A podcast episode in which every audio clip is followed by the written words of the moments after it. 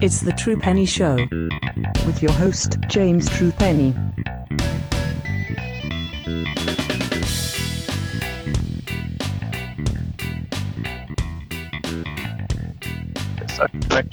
And hello and welcome to the True Penny Show. My name is James True Penny. This is my show, and today we are looking at GCW's The Collective shows. Not all of them. Not all of them. Because I would be here all night. Uh, three of them. Um, and we're going to look at GCW because uh, we haven't looked at GCW in a while, and there's been some cool stuff. We did do a Bloodsport show last year, but we haven't done anything with them for ages. And to join me, will you please welcome the one and only Miss Chelsea Spollen to review these shows. Welcome back to the True Penny Show, Mom. Hello, thanks for having me. I'm excited. Yes, it's going to be great. I'm going to really enjoy this. We will apologise. We've got a bit of an echo on the line. I will mute myself as much as I can, but on the short exchanges, you might hear ourselves going over each other. We do apologise. Skype is not a perfect thing. so apologies for any gaps today as well. We do our best. We do indeed. Um, yeah, GCW has kind of like become. I was thinking about this. They've kind of become the all-encompassing indie gods, and part of it has become because of they celebrate numerous different styles. It's not just like one style company. They have these bespoke shows with people like Effy and Josh Barnett and um, uh, Orange Cassidy had a show, didn't he? And um, trying to think of the other person whose name escaped me. He wrestled Ricky Morton that weekend and can't remember. But anyway, uh, they run all these shows that have got a wide spread of different variety um, and a lot of deathmatch stuff. So it's kind of a pre- appealing to the the fans of companies like Chikara and Ring of Honor yeah. and CZW that they used to do that stuff and don't do it anymore or just don't exist anymore. And now GCW is kind of taking over, and it's kind of that nodal point of wrestling where people from different companies can come in. We had guys from New Japan and AEW and Impact and the NWA on these shows. And that's what I like about GCW. It's kind of everything for everybody. What's your thoughts on GCW before you watch this, Chelsea?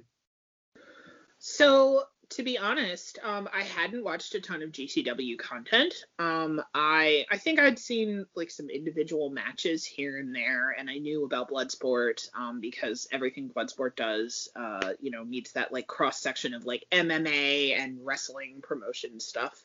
Um, I definitely thought it was really cool that uh, they were gonna do the Big Gay Brunch because um, Effy is a standout talent on his own. And I thought, oh, that's really cool that this promotion is putting on an entire show that's like booked to this guy's tastes. But I really didn't know much about them before I saw that the collective shows were all available um, as like one big block of content. In fact, I think I found that out maybe the day before because I've been kind of disengaged from wrestling Twitter.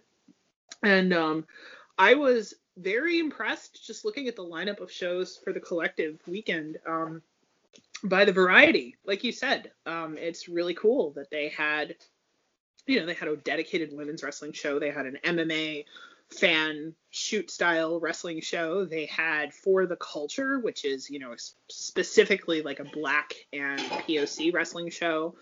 Um, and I just, I think that that comes across as really like, you know, pure intentions of like giving a platform to diverse voices, which is really, really positive. I think so as well. It's it's one of the things I liked about GCW. John Dinsdale, our, our uh, co-host at the True Penny Show, absolutely adores GCW and spends a lot of time writing about it for Steel Chair magazine. He follows literally every show, and nice, he, nice. He's been big on them to me. And it's like you've got to watch this stuff. It's really cool. And I've uh, been, a, I've been, I've, I was really impressed with this setup. You know, they got an ice hockey stadium so they could properly um, social distance the show. It was nice to see a big arena. The production values weren't perfect, but it's an indie show in a big arena with a small crowd. There's not a lot you can do about that. The only thing, and this is something every indie show in the world should do, is plug the sound desk into the video equipment.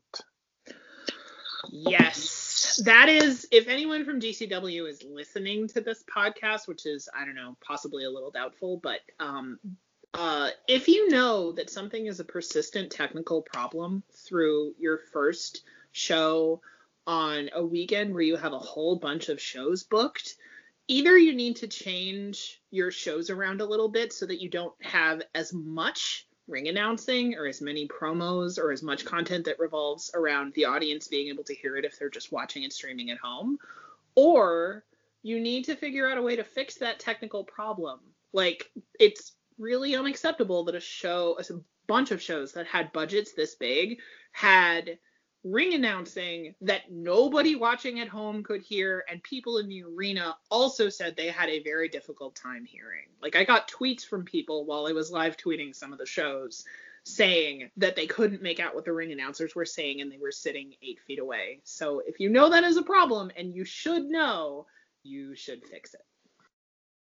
Yeah, the issue is you're in a ba- you're in an ice hockey arena that probably seats about 4,000 people, and there's only 400 people in it which means that the sound will bounce everywhere. And you either need a really quiet PA or you need a really massively loud PA. And they had a PA yep. somewhere in between and a sound engineer that, engineer that wasn't very good. And as a result of that, you heard all the time, which they needed to fix. I didn't hear a word any of the ring announcers said. And they all yep. seemed talented, and that's not fair. Uh, but we'll start with for the culture which, as you said, was kind of aimed at the minority wrestlers, basically. Um, and yeah, it, it's a black it's wrestling, show. show. Yeah, and it paid homage to some great black wrestlers of recent past and recent history and today. And you got some big names on this show. It opened with a five-way scramble match: Mike Outlaw, AC Mack, Mo Atlas, Tim Lou Retton, and Zay Washington, and kind of a fun blast. I can't really remember too much about it, which will tell you how much it just was fun.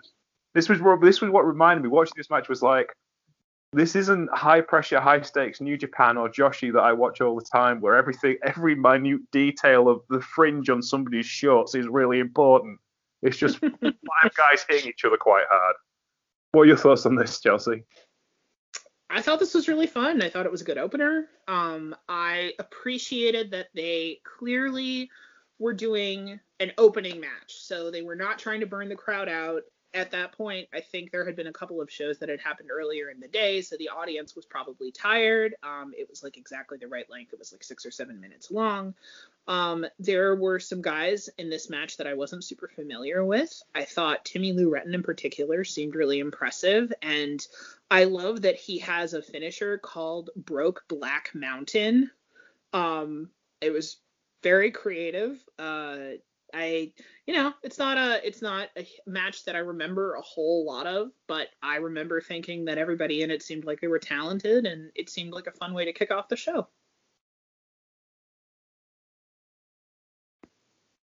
Yeah, I agree with you. I think it, it was just fun, just nice blast, and it's like it was a little sloppy in places, and there was a lot on these shows that was a little sloppy in places, but it was fun to watch, and that's that was the important thing for me.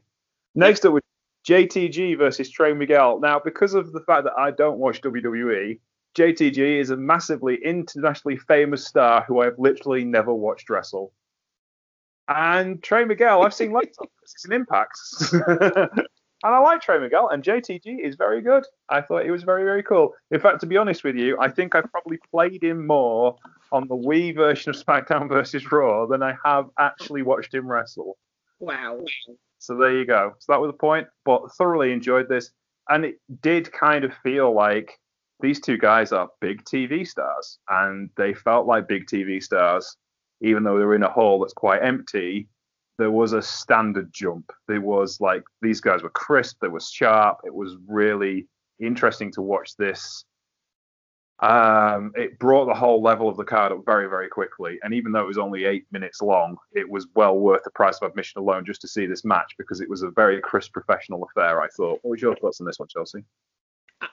I totally agree. Um, I thought both those guys looked like stars. Um, I'm slightly more familiar with JTG than it sounds like you might have been, but I was less familiar with Trey Miguel. Um, I thought they both looked like consummate professionals who knew what they were doing. Um, it was crisp, it was fun, it was fast. Um, I thought that JTG looked, I mean, he's a big guy, but he looked like an absolute monster standing next to Trey Miguel. And I like that dynamic in a wrestling match where you kind of have a little bit of that tension there just because of the aesthetics of the guys. Um, and uh, I thought that they were trying not to burn the crowd out, but also trying to put on something entertaining, and they were successful at that. And I think that the strategy of having two guys who were, excuse me, really well known to the audience um, and who are really experienced near the top of the card is a good one and i wish that more independent wrestling promotions would do it because i feel like so many indie cards i've sat through have you know, the first five matches on the card are you get maybe one standout star in them who really knows what they're doing, and everybody else is very green and just trying to learn. And there's nothing wrong with having green wrestlers on your show. Obviously, they have to learn, but I think it was smart for them to put these two guys the second match on the card because it woke everybody up who was kind of, you know, maybe not super invested in the first match and said, "Oh, okay, there's going to be something really cool and really special here, and they've got really talented people on this card." So I thought that was a smart strategy, and I wish that more promotions would do it. Yeah, absolutely. Um, I think I, I, think the British formula for cards these days is changed from back in the day, but it very much is still like you know something not much going on in the first one, a little bit more going on in the second one, and at least you get kind of a before the interval because you know not all shows have intervals, but like usually on a progress show or a big show there'll be an interval, and they'll put a big match on before the interval, but it gets you excited for when you come back after you've had your break. And I think that's kind of a good formula to have. Put something in the middle that makes things more interesting for you to watch, and you're not having to trudge through things. And keep, you know, green wrestlers do have to learn, but if it's a big card, keep it short and snappy. I think is probably especially the, a big card in the middle of a bunch of shows that are all in the same weekend. Yeah, absolutely, definitely. Right, then we moved on. Next was a three-way tag match featuring Foy Acres, PB Smooth, and Trey Lamar. They defeated Culture Season, Christian Casanova, and Tasha Steelz, and Top Flight, Airwolf, and Angel Dorado. 11 minutes and 43 seconds. I, of the guys, of the people in this match, I was actually most familiar with Tasha Steelz from her work recently on Impact. She's also apparently just got a Twitter account back. I don't know what she did, but apparently it wasn't good. She got banned from Twitter, so she must have said something unreasonable. Um, but yeah, this was a lot of fun. It was it was very high spot led, as you imagine a three way tag match has to be with a bunch of aerial wrestlers in it. But that wasn't necessarily a bad thing. You know, I'm not particularly keen on three way dances. That's kind of my taste. However, said that, I thought these guys all looked like stars. It all looked like tag teams with finish maneuvers and double teams, and it it all really clicked for me. What were your thoughts on this one, Chelsea? I loved this. Um, I thought this was really, really fun. I totally agree that it felt a little crowded having the three teams, but I mean, the the thing is, all of these wrestlers are so good, and probably Tasha Steelz is the one I was most familiar with too, because I had had the privilege of seeing her a few times when I was living in New York. Um, she did a few shows that I went to there. And um, a lot of them was very similar, where she was part of a big tag match, but became a standout because of some high spots that she did, and she's very capable at that. Um, I want to see more stuff from her because I feel like I don't really have a big handle on what she can do. Um, to me, the other standout in this match is uh, Top Flight as a tag team. Oh my god, they were so fun to watch. In particular, Airwolf was just like super fast, super crisp, totally on it. Seemed to know where everybody else in the ring was at once and how to react to them and just like his reaction times um, and some of his spots that he did it did not feel formulaic to me at all. It felt really refreshing, really unique. And I mean, to be fair, some of that could just be that I hadn't really seen Top Flight before. I had heard of them, but I had never seen a match they were actually in prior to this. But they just felt it just felt so refreshing watching them wrestle. Like they did not have that um sort of I don't know, that like lackluster burnout thing that happens to tag teams sometimes where uh you know, you get guys who have like a routine of stuff that they do and they're not necessarily looking to to innovate. I I feel like whatever whatever the best is for those guys, it's yet to come. I feel like there's definitely um, more to come from them, and they have only scratched the surface. So I really enjoyed this match. It was really exciting and fun. And also, I tweeted nice things about it on Twitter, and a whole bunch of the wrestlers found my tweets and liked them and retweeted them, which is not a thing you have to do, but is a smart strategy if you're a young up and coming wrestler because it means that people are likely to follow you back, which is what I did. so um, props to those guys for doing that. That is very cool. That is very very cool. Uh, yeah, it was a fun match. I didn't dislike it, and I kind of like Christian Casanova and Tasha Steelz a lot. I thought they were really cool. They look like stars. They were my yep. favorite match. Next up was the Pan African World Diaspora Wrestling title match featuring Trish Adora, the current champion. She defeated Shug D in 12 minutes and 50 seconds. Uh, if you don't know Shug D, he's formerly the former artist formerly known as Sugar Dunkerton um, from back in the Chikara days. Now former regular in AEW, didn't really go there, kind of stayed in the Indies and has spent a lot of time in Rev Pro. This is for a match that kind of celebrated African culture. This looked an awful lot like a British wrestling match from the 1970s, I have to say, which is no bad thing because it's my kind of thing. So I really enjoyed this. I thought it was a lot of fun. Uh, a lot of chain wrestling, not a submission it was really cool to watch two people wrestle like Vic Faulkner, which I haven't seen, who look absolutely nothing like Vic Faulkner. So, so, so, yes, this was a lot of fun. What's your thoughts on this one, Chelsea? This is this the match of the night for me. Yes. Um, on this card, I I thought this was a standout, and I mean I like Shug D, I like Trish Adora. I think they're both really interesting wrestlers who are really good at marketing themselves. Um, but I did not know that either of them had this level of technical skill. I and I feel I've almost felt like embarrassed for myself just because I was like I did not know that either of you were that good and I liked both of you a lot. Uh I thought that there were you know like the first 3 minutes were kind of fairly standard um, and then once they got into the chain wrestling and the technical wrestling and the counters for your counters for your counters submission stuff, this took off.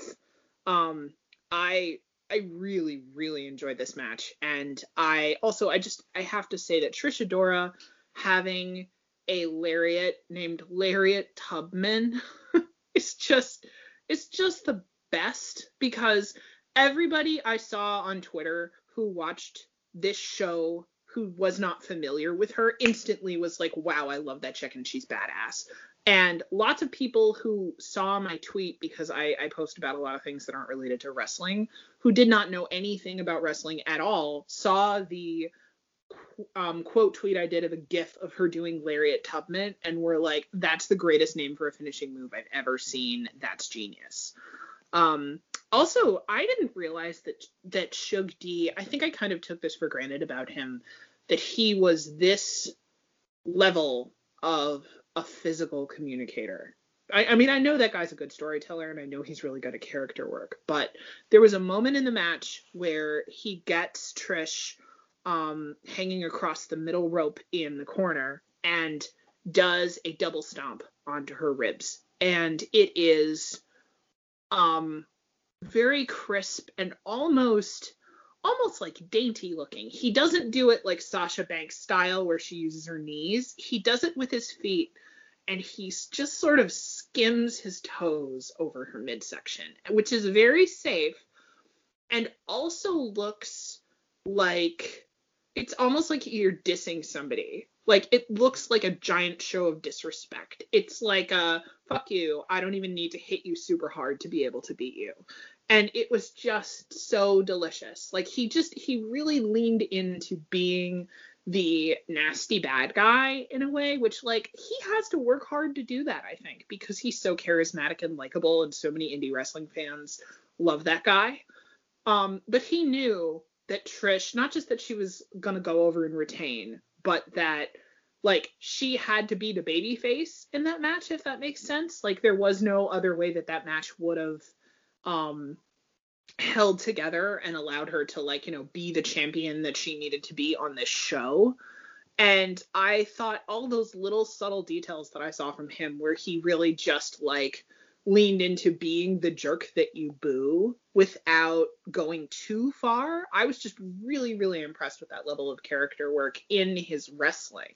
Like it wasn't just wasn't just promos, it wasn't just like gimmicky stuff. It was that that um he was expressing that with all of the details in his wrestling and I love that stuff. I think it's so so smart.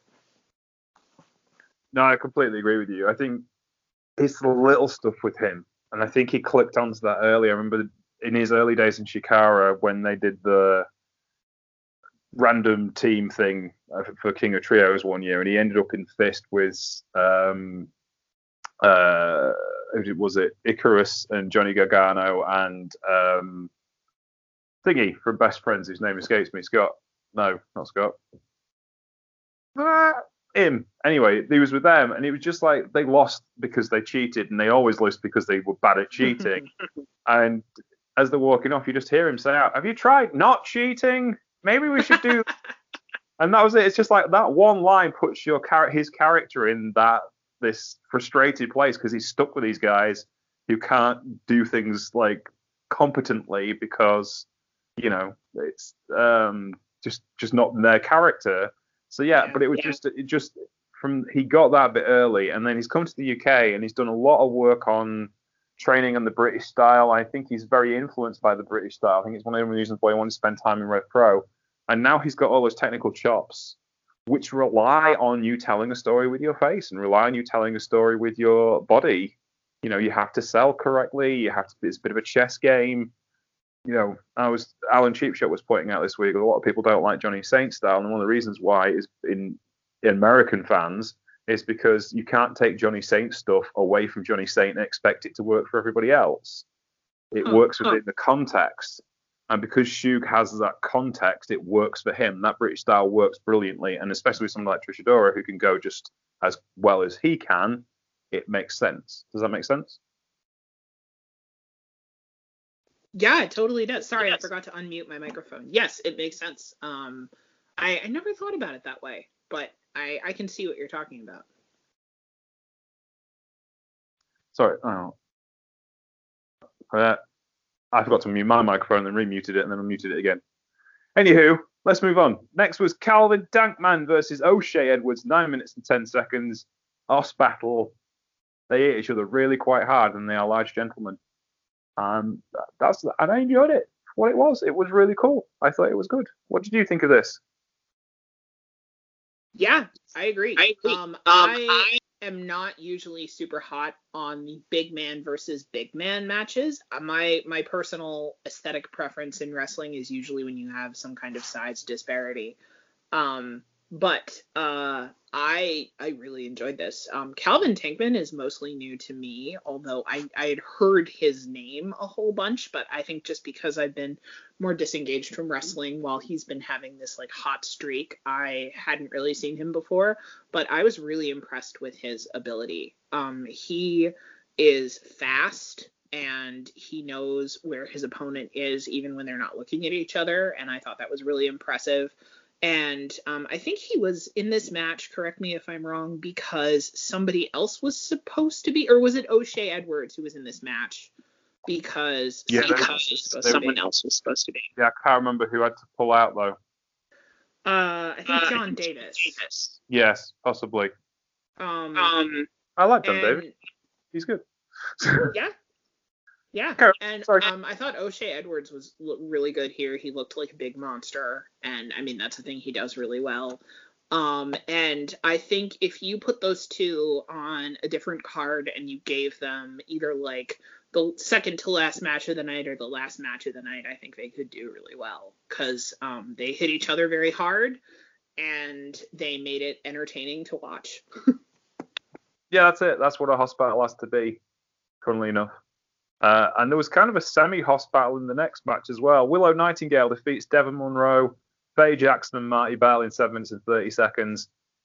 This was, I, I kind of found it hit and miss in certain spots, and that's to do with experience. Marti Belle and Willow Nightingale are great, and Devon Monroe and Faye Jackson are very, very good, but I didn't think it gelled the way they wanted it to all the time.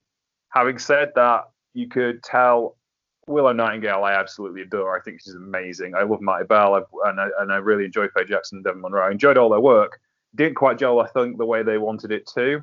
But I, someone posted a picture on this week of um, Terry Gordy and said, "Who's the most person most like Terry Gordy in modern day wrestling?" And I realized whilst I was watching this match, it's Willow, Willow Nightingale. Like she has wow, the, wow. I think she has the technical chops that Terry Gordy had, but she has that brawling ability to really demolish people the way Terry Gordy could. You know, if, if anyone I could pick anyone, I wouldn't necessarily pick a guy because she does it in. I think she's just so good at it. I think she's. I think yeah, she's just yeah. so good. I think she's that got that intense presence that really lifted this match. I think Marti Belle has got that Christmas again, that professionalism because she's she's an NWA person. She's a former Impact wrestler. She's got TV experience that maybe Devon Monroe and Faye Jackson don't have yet. And I think this match was a lot better because of Willow Nightingale and Marti Belle. And I don't think I think it could be better if they did it over again. I'm not saying it was bad because mm. I don't think it was bad, but I think it was just there could be improvement. What do you think of it, Chelsea? So I liked first of all that they called it a divas match, and they explicitly said like this is a divas match.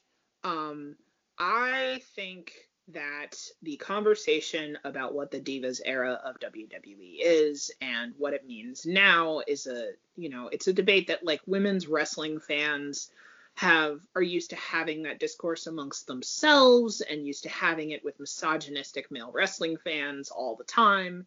And like TLDR the thing that matters about the divas era right is that uh, Divas Wrestling was first of all, it was not all a trash fire the way that lots of misogynistic rail fans, male fans would like you to believe. Um, there were lots of women doing good work in that time period, and I think that the problem with women's wrestling is always that there are talented women who are either put in positions where they can't look like stars even though they should because they aren't given enough time to develop or they aren't given the right platform. Um, or uh, you know, you get women who are really, really, really good but aren't given the right opportunities. So I loved that they called this a divas match. I want, um, I want women wrestlers and also male wrestlers like Devon Monroe. Um, I, I, looked it up by the way. Devon Monroe does use he him pronouns, so I think I'm comfortable calling him male. Um, uh, he um, you know, has a very like femme aesthetic and absolutely has stuff in his ring work that is clearly influenced by the Divas era of wrestling. I mean, like he did a rear view in this match, which I totally marked for because I love Naomi. Um, I absolutely want um, women and queer men and men who have femme aesthetics and really anybody who has that kind of like femme glam, silly, fun aesthetic in their wrestling to take that shit back and run with it. I think that's awesome. I think that's really healthy. Um, I also think, you know, this match was put in the right spot on the card. It was a little bit of a cool down so that everybody could relax and have some fun after the Hoss fight that that came right before it. Um, I uh, I love Faye Jackson. I am glad that she has been getting more opportunities in the last couple of years because I think she is a really fun, charismatic presence. She's really good at marketing herself. She's so funny on Twitter. If you don't follow her on Twitter, you should. Um, I I don't think she's a like you know necessarily like the most technical wrestler, and it's clear that she would benefit from some TV experience at some point. I hope that's something that's in the future for her. But uh, I thought she was enjoyable. Um, I I totally agree with you about Willow Nightingale. I think Willow is really underrated. I think she is so technically sound. She is so much fun to watch. I'm a big fan of her and Solo Darling working together as a tag team, and it was fun to see her do some solo stuff this weekend. Um, I thought this was one of the best Marti Belle matches that I've ever seen, and Marti Belle gets a really terrible rap on wrestling Twitter because I I mean I don't even really know why. I don't know if it's just that she came from Impact or if it's that she is not necessarily like the the technician in a lot of the matches that she has. You know, she's clearly more of like a brawler type and she has a more like um I don't know how to put it. Like her toolkit as a wrestler is a little smaller than some of the other women wrestlers who come from that same like generation of female wrestlers who were on TV at the same time. Um, you know, she's not she's not Mia Yim or Allysin Kay, but she also doesn't need to be. She's sort of like universally known to be a consummate professional in locker rooms. She's regarded by a lot of the women who she works with as someone who is fun to work with and a really good person. And I think those things matter more than whether or not she's always like the most super proficient proficient technician. I don't know. I'm saying these things because it sounds like I'm trash talking her and I don't want to trash talk her, but I saw a lot of people on Twitter trash talking her and I didn't think that was fair. I thought she was really good in this match. I thought she looked good in the Shimmer card that happened the day after that. Um, and I I appreciated her presence in this match a lot. I, like like you said, she's obviously used to wrestling in front of a camera and knows what to do, and I appreciated that. Um, I thought this was fun. I agree with you that it could have been better. Um, and I do think that everyone in this match is really talented. I think Devin Monroe is clearly a standout, not someone I was super familiar with, but my God, what an athlete and so charismatic, like so charismatic. Um, I want to see more things from all the people in this match, and I'm hoping that if um, there is another for the culture show in the future, that we'll get some cool singles matches, or maybe another cool tag match out of some of the people in this match. Agreed. I, this match doesn't work without Marti Belle. Just to say what, what you're saying, she's the glue wrestler that held it all together. She is the most experienced wrestler out of the four of them. It would have been her job to make sure that that match flowed as well as it did, and especially when you've got so many spots in it to to kind of reel off. So yeah, it, Marti Belle is exceptional wrestler, but you're right because she isn't quite as flashy and she's a bit more character led, and you know I think as well the dollhouse in Impact, and I'm as I'm as uh, guilty as anyone. The dollhouse angle in Impact wasn't really the best for certain people. I kind of wanted Mia Yim to come in as a killer and take over straight away because I've been a big yeah. fan of it for a while, and uh, it kind of like seemed to stub everyone's momentum, and it was and it wasn't their fault. It's just it wasn't great writing, and it mm, it was kind of like trying to rehash the beautiful people. And I think she's still suffering from it whereas Mia Yim has moved on. Obviously, mm, yeah. Is stuck in another terribly written angle, but that's not her fault again. but yeah, so I think that's the thing. I think this is the thing. Like, you know, some people, Vince McMahon included, think factions cure everything, and they really don't. But anywho, let us move on. AJ Gray wrestled and beat Desmond Xavier in 11 minutes and 36 seconds. Uh, yeah, Desmond Xavier again, Impact wrestler, one of the Rascalz, and uh, kind of really on the money here. And AJ Gray is really, really good, well matched, competitive wrestling match that looked crisp and clean. What are your thoughts on this one, Chelsea? I can't really say an awful lot more about it. Yeah, I thought this was fun. Um, I think that I maybe would have gotten more invested in it if there hadn't already been so much stuff that I was excited about on this card previously. Um, but it was it was fast, it was clean, it was fun. Both those guys looked like stars because both those guys are stars.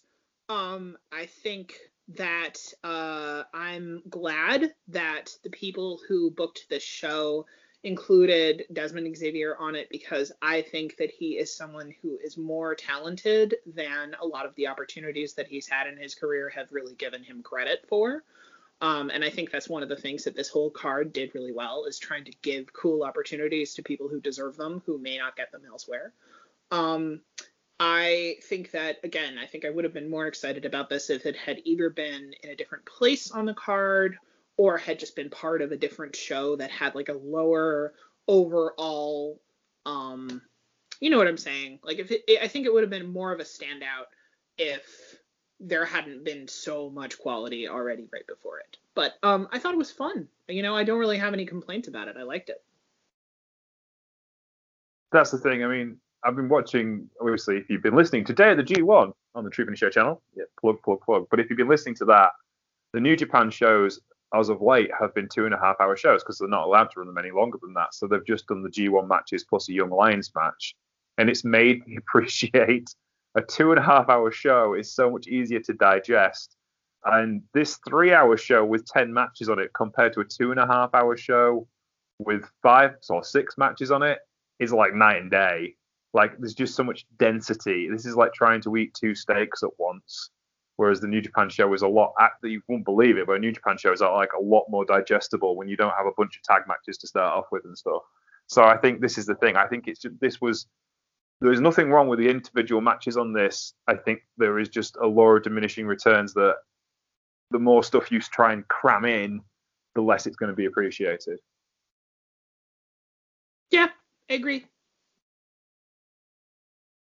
Okay, then. So move on to Lee Moriarty. He defeats ACH in 16 minutes in an outstanding professional wrestling match. I have to say, this was really, really good.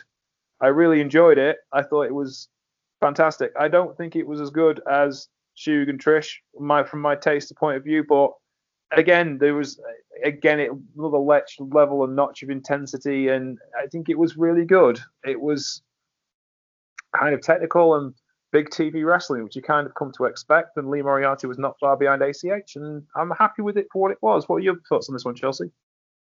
Yeah, I thought this was really good. Um, I agree with you that, like, for me personally, I thought that some of the stuff that came before it was maybe a little more interesting, but um, I thought this was really good. I think Lee Moriarty is someone that I haven't seen a lot of, but I really liked him. Um, I think he is clearly a really amazing athlete, and he is really like fast and crisp, and I appreciated that. Um, I thought that for him to hold his own with ACH, who is so, so technically experienced and so capable and, um, you know, has had uh, a fair amount of um, TV time in different promotions, I thought he still um, held his own and looked like a complete, well rounded wrestler. And um, that is probably really difficult to do. I mean, I, I, would imagine a lot of less experienced guys would be intimidated to work with someone like ACH because ACH has been everywhere and done a little bit of everything. Um, I also thought that the sort of like dynamic between the two of them was really fun. You know, you sort of had that thing where like ACH is the veteran and everybody knows it. Lee is like the more up and comer and has to um, prove that he deserves to be in there. And I thought they did a good job of building that story in there along with the fun spots that they did. Um, and all the spots were fun. You know, I liked. Um, I'm trying to remember what it's called. ACH's finisher, where he picks a guy up vertically like a suplex and then uh, sort of like drops him down like a buster. Um, buster call. That's it. It was good. I liked that. I put that in my notes. Um, so I really enjoyed this, and I think if you're trying to cherry pick stuff from this weekend to watch, it would be a good one. It was fun. For sure, definitely. I think uh, some of this card suffered as well because there's no real angles going into it. It was just a bunch of matches. So when you mm-hmm. when you kind of when you kind of set it on its own, sometimes that doesn't work. But this was the kind of match that could work anywhere on any card, and it was well worth it. So that was good. And then the main event was AR Fox, who defeated 2 Cold Scorpio in 14 minutes and 8 seconds. 2 Cold Scorpio is 54 years old. He started wrestling before AR Fox was born. Wow. wow. Yeah. and despite the fact he is around about 20 pounds heavier than he was in his heyday, and the fact that I have never seen quite a human body like that, where the fact that he's quite clearly put on weight, but still has dashboard um, washboard abs, and I don't understand how that works. It's like the muscles gained fat. He probably knows he the knows right things, right to, do to, do with his, his diet and his training yeah. to keep, keep those abs because you don't you don't just you like don't just arbitrarily have, those, have abs. those, abs. Like he has practice at keeping those abs. He knows what he's doing. We see the last time I saw him wrestle was at the ECW Hardcore Homecoming show in 2013, and he was 30 pounds lighter and absolutely ripped. I mean, he looked like Finn Balor. and he's clearly time has caught up with him because he isn't 46 anymore. but you know, it's just like, but he still wrestles like it's ECW Arena in 1995, and he's wrestling the Sandman for the World TV title, doesn't he? Yeah. and that's the that's the terrifying thing about this. There were so many good veteran performances this weekend from people who, to be quite frank, are old enough to know better. But we're so glad they don't do better because this was ace. This was a lot of fun to watch. And AR Fox paid respect to the man, but took the win, which I think was the right decision. But it was it really did showcase how cool uh, Cold Scorpio was in the, his heyday and still is today. And Yeah, you know, yeah. uh, Two Cold Scorpio doesn't get the props he deserves. He's one of the only Gaijins to win titles in New Japan, WCW, you- EC, let's get this right, ECW, WCW, New Japan Pro Wrestling, uh, All Japan Pro Wrestling, and Noah. You tell me a guy who's done that, and there aren't many of them. So yeah, he was absolutely a standing professional wrestler, and I was really glad to get to see this match. What are your thoughts on it, Chelsea?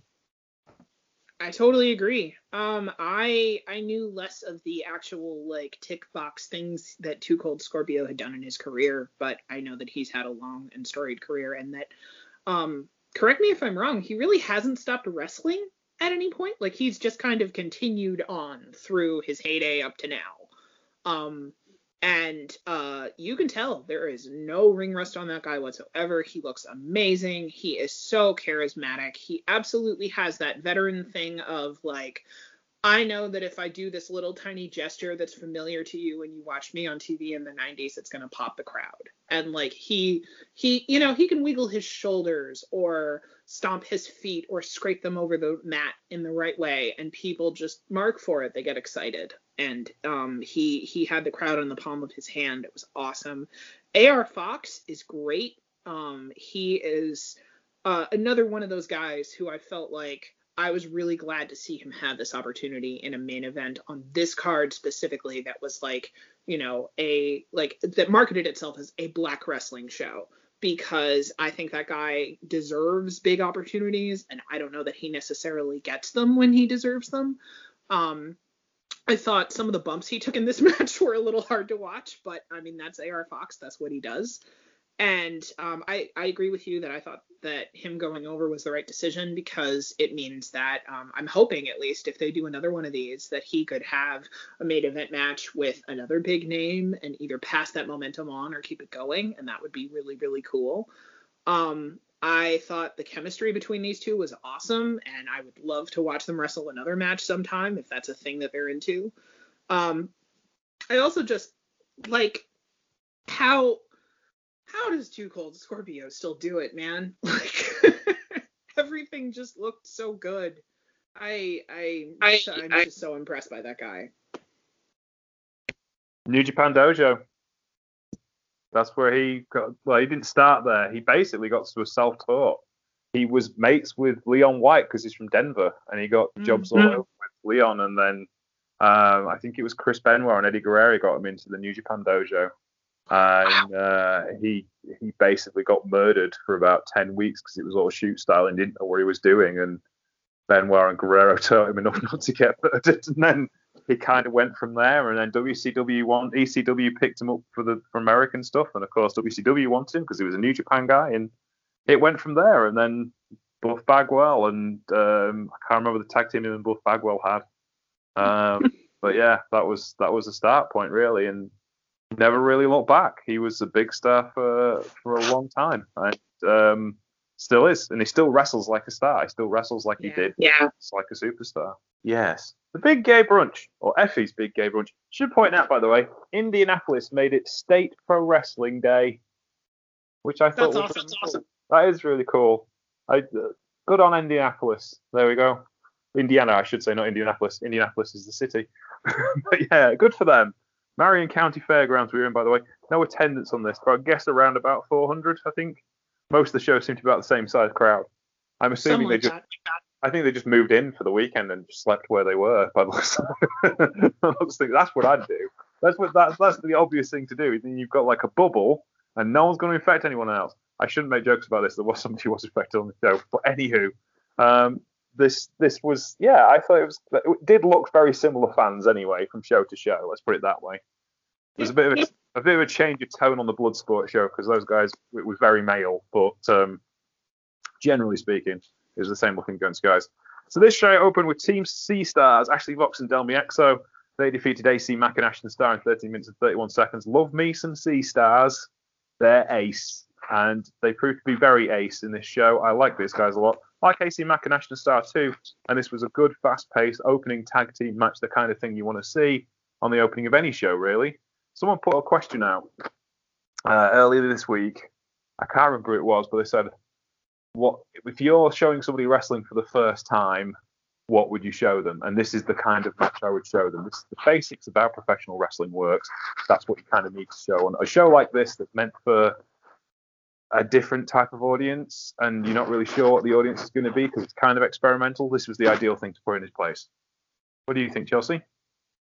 Yeah, I thought this was really good. Um, I I think in terms of how they did in this match, like the specific people in this match and all the stuff they did in it, I would give this like an 8 out of 10 on the potential scale. I feel like if this had been booked later in the card, everybody in this match would have gone even harder. Um, in particular, I also wanted to say that Ashton Starr really looks like a star, and I saw a lot of people giving credit to everyone else in this match, but just not saying that. So I felt like I needed to say it. Like, I really enjoy that guy. I think his character is interesting. I think he's very charismatic. I think he's a great wrestler, great athlete. Um, I I wanted to give him his props because uh, the Sea Stars are really well known to wrestling fans and really charismatic. So it's hard to um, you know hold a candle to somebody like that and also get the audience to pay attention to you. And I think he successfully did that. So um, I really enjoyed this, and I would happily watch another tag team match with this same lineup again. Agreed. I think that's a perfectly good thing to say about this tag match. It was very, very good for what it was. Next up was Still Life with Apricots and Pears defeating Dark Sheik in 16 minutes, which was my favourite match of the night or early afternoon, I guess, when this was shown originally. This was brilliant. I love watching these two. This was ace. And you really, I, I will point out, if you go to the Still Life of Apric with Apricots and Pears uh, cage match page, under gender, it says diverse uh, which yep. sums this match absolutely perfectly. It was a diverse mix of brawling and wrestling and just a celebration of grappling in general with two characters who weren't really baby faces and weren't really heels. They just kind of did their thing, and I really enjoyed them doing their thing. What did you think, Chelsea? Uh, I was still thinking about this match for two or three days, at least like twice a day after I watched it. I loved, loved, loved this match. Um, I knew that Still Life existed from Chikara, but I hadn't actually seen any of their work. And also, I just wanted to add, I just saw a tweet from Still Life saying that they use both she, her, and they, them pronouns, that they are non binary and transgender. So both she, her, and they, them pronouns are okay. Um, so I thought that uh, they were really, really good. I thought um, I love the I love the absurdity of calling yourself still life with apricots and pears. I just that's genius. Um, I uh, I think the mysterious costume is fascinating, especially because it's one of the only sets of gear that I saw on this show that wasn't trying to be either like overtly you know, macho wrestler type gear or overtly like super femi beautiful. It was just it was just designed to keep you interested and it accomplished that. I thought that was fascinating. Um, Dark Sheik is such a badass. Like one of the one of the founders of Hoodslam, um, openly a trans woman, which is you know you, it, not something that you saw a lot of in professional wrestling when Dark Sheik's career started. Um, and I mean these two together, it was just it was it was so satisfying to me. It was like hearing a really good song from a band you haven't discovered yet for the first time, where you know that there were people in that audience, both like in the arena, I'm sure, and watching it streaming, who not only got excited about it, but maybe even like understood themselves better for watching it. And that's like the highest compliment I can pay to a piece of art. Like this was this was queer art for queer people and it was delicious. Um, I think it should have been later in the card because it totally stole the show for me. I, I could not stop thinking about it. Um, at no point in this match did I correctly guess what move someone was setting up for. Like not even not even once. I didn't see even like the sunset flip power bomb or not power bomb but the sunset flip at the beginning i didn't see that coming. I didn't see any of the submissions coming. Even the surfboard was like a weird variety i had never seen before. And as someone who is kind of obsessed with the concept of like moves in wrestling and what those things mean that was just so fascinating to me.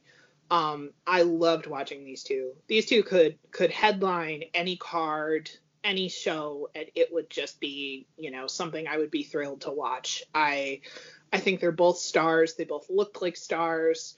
They click together so well. They just had instant chemistry. They're both so intelligent at communicating with little tiny details and um it was just it was just so refreshing and fun to watch. I can't think of another match exactly like it and you know that's that's hard to say frankly like about a lot of things that's that's not a a compliment I can pay a lot of awesome wrestling matches. Um, this was awesome and unique. And if you haven't seen this card yet, you 100% absolutely need to track this card down for this match specifically. It is that good.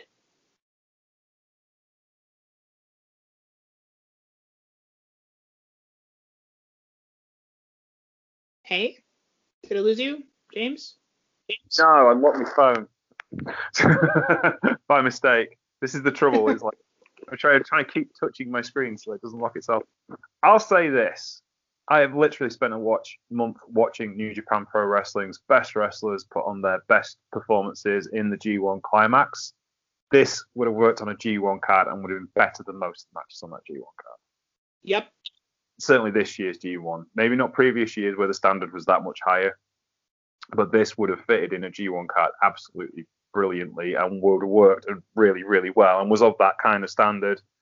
It, it's a great wrestling match as well as being all the things you said, Chelsea. It, it tells the story of two very different styles and uh, all the things you expect in a wrestling match. And it's exactly what you can we kind of look for. And when we talk about great wrestling, this is it. This is what great wrestling should be like. Yeah. So, yeah. Yeah. So we'll move on to the eight man tag. Second gear crew. 1 Called Manders, Mance Warner, and Matthew Justice, and Levi Everett defeat Billy Dixon, Joshua Vara, MV Young, and O'Shea Edwards in 15 minutes and 20 seconds. I, it was a, a bit of a mess, but it was a fun mess. It was just two teams brawling their way through 15 minutes of wrestling, and it was as fun as that is ever going to be. I won't say more about that because there were some blown spots in this and bit left, right, and centre, but it was good. I thought it was fun, and I, I can't really say any more than it. What do you think of it, Chelsea? So I think that I might not have known what the story was going into this match if Jay Rose hadn't posted a little video on Twitter either the night before or a couple days before, basically like posting a, a warning to um, to the team of uh, Billy Dixon and um, do they have a team name?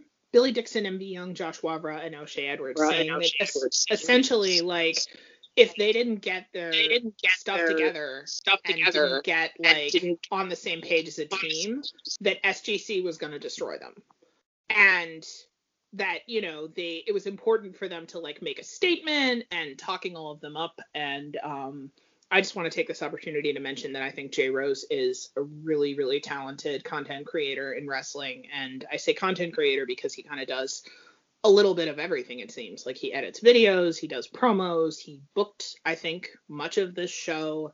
Um, clearly, like someone who is headed for like a Rocky Romero level of like um, behind the scenes weight and influence. Like I totally see that stuff in that guy. Um, I thought, uh, like you said, there were a lot of blown spots in this match, which was a little disappointing, but I think pretty much everybody in it seems like they're really talented and just maybe would have thrived better under different circumstances. Um, MV Young is awesome and really, really funny.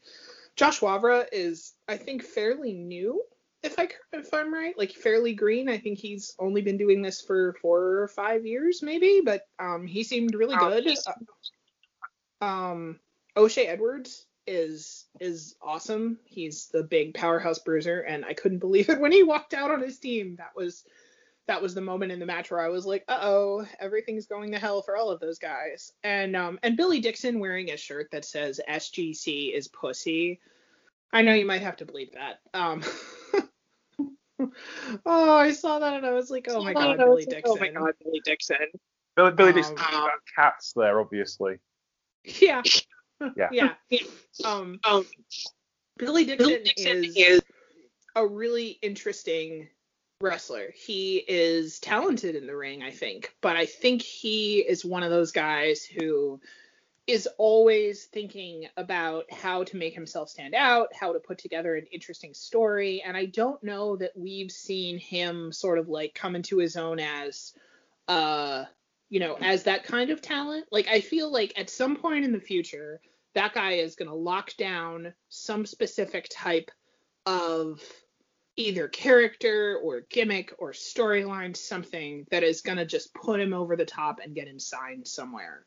And I don't know what that thing is, but I see that in the future for him because he's just he's got a lot of potential. I you can't help but notice that guy and appreciate that guy when he shows up.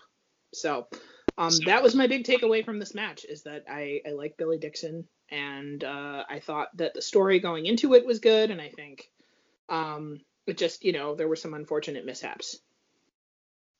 I think, from my point of view, I mean, like Billy Dixon, I think the two guys who I knew best out of this was Billy Dixon and Mance Warner. Billy Dixon, be, not because of his wrestling, but because of his online presence and his the things he says on Twitter and how that got me interested in looking at him and what is he like. Mance Warner through his wrestling. So you know, there was kind of two different. I think it's the Mm. modern way wrestlers are getting over. It isn't necessarily always about in-ring content. And Mance Warner is such he's such a good, useful idiot, if that makes sense. He kind of comes across as as a character as just being dude, and I like that a lot. I like characters like that. They're a bit of a blank slate because you can make them anything you want them to be. Whereas Billy Dixon's the opposite. He's a very cerebral, very clever way he kind of presents himself, and I think that's they traditionally those roles would have been reversed for a white wrestler and a black wrestler. And I think it's great that you essentially have this this way round where Mance can be just Mance Warner and he's cool at what he does and stuff. But Billy Dixon does really think really about you're right about getting himself over, but also what's my opponent going to do? Because if I get them over, he'll get me over even more. So he's he's the right guy. he's got a great wrestling mind. I'm always a big fan of a good wrestling mind. Um, because it, it it's better than the sum of its parts. And some of the people in wrestling who you didn't think have great wrestling minds definitely did had better wrestling minds than you thought. Yeah. He's got that Stokely Hathaway thing of like Yeah. I don't necessarily, necessarily know know. What's coming next in wrestling, but that guy, that guy is paying attention to all of it and is going to figure it out before most other people do and he's going to figure out how to capitalize on it somehow. yeah, definitely. He's he's going to be one of those guys. I think Mance Warner will get there just through hard work and sheer determination and charisma. charisma. But Billy Dixon will get there because he's smarter than everybody else. Yep, Right. totally agree. Totally agree. Next up, we had Jamie Senegal versus Allie Kat in a bona fide dream match, I think. Of all the ones on this card, when I saw the card, I was like, ooh, I want to see that. I think those two will be great together. And to be fair, they were. I love Allie Kat. I love Jamie Senegal. They're absolutely amazing. And this was, I think, probably the second best match on the card for me. I think this was really, really good. And it was kind of more of a straight up wrestling match, kind of a North American indie match that you kind of expect to see. What do you think, Chelsea? This was so fun that I didn't tweet anything while I was watching it. Really. Like, I think I tweeted that I like Allie Kat and that Jamie That Jamie Senegal is like is, hot like, and hot awesome, and both those things are true. But I just enjoyed it. Um, I did not have any cerebral thoughts while I was watching it. I just, I just really enjoyed it. Um, I think they're both so charismatic. And I love Allie's whole thing of like, you have to pet my belly because it's just, it can either be super, super freaking silly like it is in this match, or it can be something that she can use as like a point of pride when she works with people like her, um, like the match she had with Nick Gage, um, where she's like, you're going to pet my belly. Um, it was really silly. Um, Jamie Senegal is always awesome. One of the coolest finishers in professional wrestling such a great natural gymnastic ability. Um, such a good athlete. Really, really enjoyed these two. Um, I I don't know if this was as memorable as I think I wanted it to be. Probably, but maybe that's just because I was focused on enjoying it. Like it wasn't trying to make a big statement. It was just silly fun with those two being awesome. Yeah, I think I, I kind of like with these two being the names that they are in the industry at the minute. You kind of wanted like Tanahashi Okada, but it can't Yeah. really because it's they're not really those kind of wrestlers. They're great at what they do, but you know, and it and it was fun, and I think that was the main thing, wasn't it? It was just fun. Yeah. Right then, move on to the Twink Gauntlet match. Devin Monroe defeated Austin Luke Boom Harden, some bloke because it says three question marks. Calvin Couture, Dylan Mackay, Jared Evans, Jimmy Lloyd, Juicy Jimmy, Kit Osborne, Cody Manhorn, Logan Stunt, Marcus Mathers, Molly McCall, Powerhouse, Sean Henderson, Tony Deppen, and Tyler Clean. Tony Deppen got uh, convicted, not convicted. Tony Deppen got diagnosed with COVID. Get well soon, Tony. But uh, apart from that, this was a mess pretty much from start to finish, but it was a fun mess. I didn't really mind so much.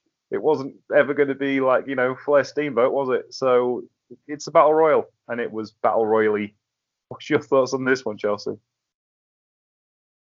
So, um, so first of all, I want to say that I, I, if I remember correctly, I think the spot that involved uh, spitting a beer from one person's mouth into another person's mouth was Juicy Jimmy and Tony Deppen. Wrestlers should not be doing things like that ever, but they really, really, really shouldn't be doing things like that during a viral pandemic. And I'm not saying that because I want to rub it in. Tony Deppen seems like a nice guy, and I, um, I thought he was good on the show. He was willing to be the bad guy during the intermission, um, which props to him for that. Um, but uh, you know, seriously, I hope he like gets a lot of rest and gets well soon, and that he and his um, wife and their unborn child are all okay and healthy and safe. But um, seriously, wrestlers, please stop spitting at each other during a viral pandemic. It's bad. Don't do it. You could literally get somebody killed. Um, uh, yeah, this match was kind of a mess. Um, I did not think commentary was all that amazing during this match, and that this is really probably the only match on the show where I feel like I can say I kind of bristled at some of the things commentary said. Um, some of the stuff they said about Jimmy Lloyd, like being a guy that you would pick up in a bathroom at a gas station, I just, I will say, I hope that they cleared that with him before they said those things. I know that a lot of times wrestlers are not as sensitive about that stuff as I am, but um I just I don't know. I hope he was okay with somebody talking about him like that. Uh I thought that a lot of this wasn't super super memorable even though the people in it I individually like. I like Pero a lot. I think Pero is a good wrestler who should be given more opportunities on more big cards and probably isn't in part because he's openly gay and I'm sure that has hurt his career because he is definitely better than some of the obnoxious big man types that Vince McMahon likes to hire and give infinite chances to before they inevitably burn out and prove that there was really no reason to give them a chance in the first place. Um, Pero is uh, easily a guy who could fill a spot like that on a big roster and do much better with it than a lot of those people. And um, I just see the fact that he's been, you know, vocally openly gay and a part of the gay community and supportive of gay talent and gay shows as being a thing that's probably held him back in his career. And I think that sucks. So I'm glad that Effy put him on this card. Um, I think Devin Monroe is absolutely the right winner for this because Devin Monroe is a huge talent. Um, like I said before, uh, when we were talking about for the culture, I think that guy is is awesome. I think he is so charismatic and fun, and he has a really cool look. And I love that he is, you know, openly gay and is also just like, you know, very silly in um, the way he performs when that's what's called for, but can also be serious and more technical. And um, I just think that guy is so talented, and I'm hoping that if Effy does another Big Gay Brunch, that he'll get Devin Monroe a really cool singles match on that card because I think that guy deserves it. So um, I liked this. I didn't think it was anything earth shattering. It probably wasn't supposed to be. It was probably supposed to be like the you know the silly cool down before you get to the last few matches on the card, um, and it accomplished that. It was it was silly and fun.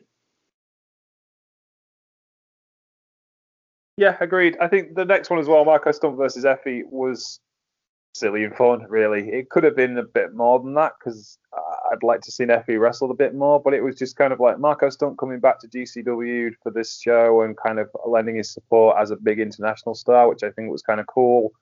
And it was he was I think he was subbing for somebody as well, wasn't he? He was due to be somebody else. And it was supposed to be Priscilla, Kelly, which would have been a very different match. Yeah, I think so. And I think it was this this kind of had a feeling of booked on the fly to it. Let's do these spots to make it fun and and it'll be cool and I was okay with it. It was again, it didn't shake the earth for me, but it was it wasn't bad. And again, it boils down to like you know, Marco Stunt's had a year of television experience. He's a lot crisper now than he used to be, and kind of brought that to pardon me, brought that to this match as well. Yeah, yeah. I um I thought this was fun. I thought it was silly. Um, I probably shouldn't have watched it with my mom in the room and I probably should have known that beforehand that um, invariably Effy was going to do something uh, very outrageous. but um, uh, you know the uh, the impaling someone on a dildo spot notwithstanding, um, I thought it was I thought it was good. I thought that for a match that was probably thrown together less than 24 hours before it happened, um, they did a good thing with it, and everybody got a chance to relax so that they could be ready emotionally for the main event.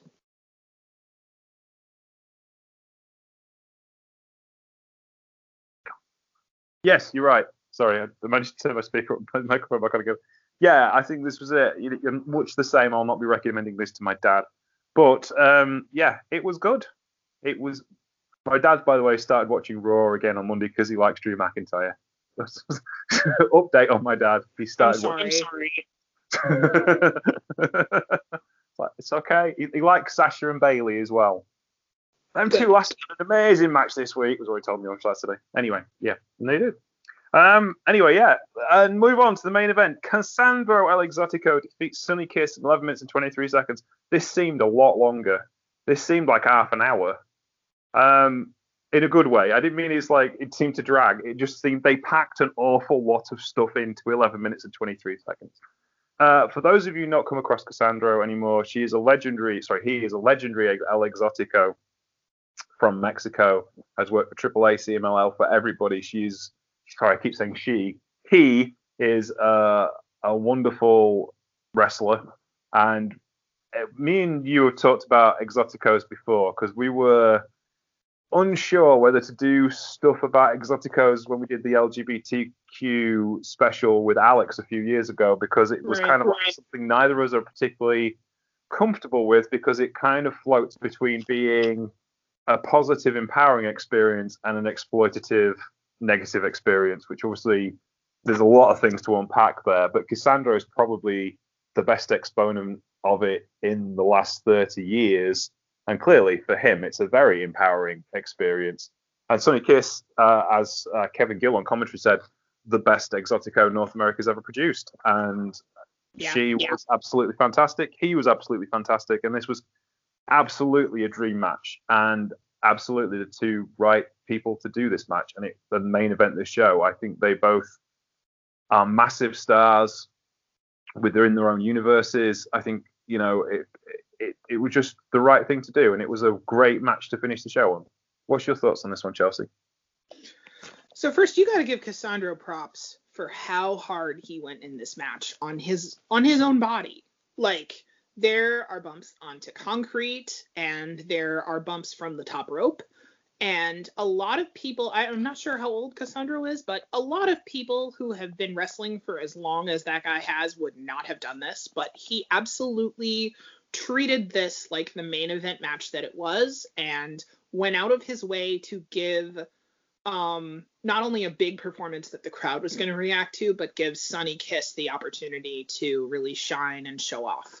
Um, I I am not as familiar with Cassandro as I am with Sonny Kiss, just because Sonny Kiss is more modern and I've watched more things that he's in. But it was really cool that commentary kept talking about Cassandro like a legend and talking about his storied career and talking about him as a trailblazer and a groundbreaker because I think he it obviously deserves that. Um, it can't have been easy playing a queer character of any kind in wrestling in the era when Cassandro started doing it. That had to have been a thing that was really, really challenging. So um, for Cassandro to still be doing it is amazing, and I'm glad that he gets to experience what is hopefully a more uh, a more freeing, more celebratory era of wrestling for queer wrestlers. Obviously, I'm not trying to say that like all of those social problems are fixed and that it's all sunshine and daisies now. It's not, but it's definitely better. And Sonny Kiss is proof that it's better. Um, Sonny Kiss, uh, you know, recently had that big match with Cody for the TNT uh, television title on AEW and commentary used both the he and she pronouns that Sonny has, you know, said are are the pronouns that um, that Sonny is comfortable with. Um, and uh, got a pop star entrance with cheerleaders. And I was thinking about that while watching this match because I was like, here you have Cassandro, who is this big established legendary star. Um, and there were people on Twitter who were absolutely like old school lucha fans and fans of other promotions that I hadn't I wasn't as familiar with that Cassandro had worked in um, where they were like watching for this match, like excited to see what this was going to be, excited for Cassandro and uh, and Sonny Kiss, who is like this hot talent that AEW has really embraced and run with, and it's been so nice. Um, I think they could run with him some more. To be clear, I'm just gonna say, um, stop putting that guy in dark matches and put him on television every week because he is that good. Um, I thought the wrestling itself was really fun. Uh, I thought um, I was wincing a little bit when I saw Cassandro limping after the show but I thought that they had good chemistry. I thought they did a good job taking care of each other during the high spots. Um, and I think uh, Sonny is on a level of technical skill that I, I feel like I knew that guy had it in him before we actually got to see her like really show that stuff off. You know what I mean? Like, I think for a long time Sonny was known to fans on um, on social media for uh, you know, back handspring hot, uh, spots of like, you know, here I'm gonna do an elbow to you in the corner and I'm gonna do a bunch of flips in between. And it's cool to see Sonny in big high stakes matches where that's not the only story being told. Where it's not just look at what a great athlete she is. It's also like, um, you know, he can really go he can do the top rope high spots and he can do the submission moves where you know he has to be like tied up and and selling for you and he can make you look like a star just as much as you know being a charismatic yeah. talent in their own right or in her own right i'm sorry. Um sonny has said that that uh, he she pronouns are okay but they pronouns are not.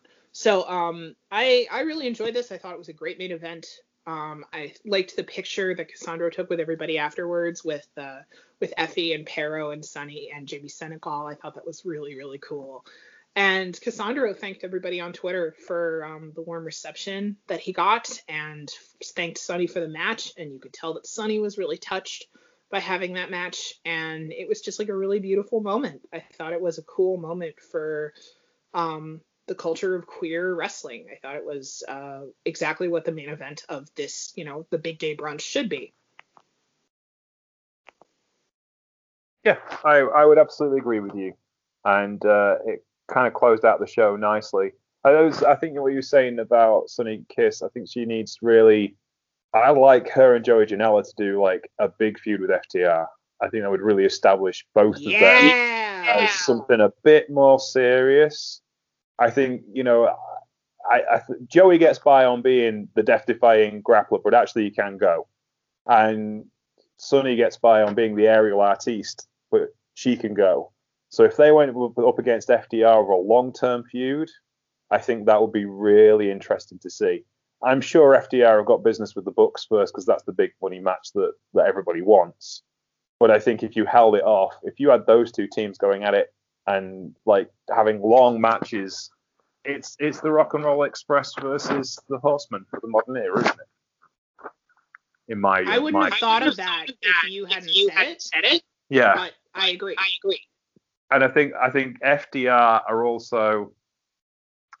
I, I, uh, lots of people have said this, but I think FTR are a TV ready tag team who are very experienced in looking after less experienced tag teams.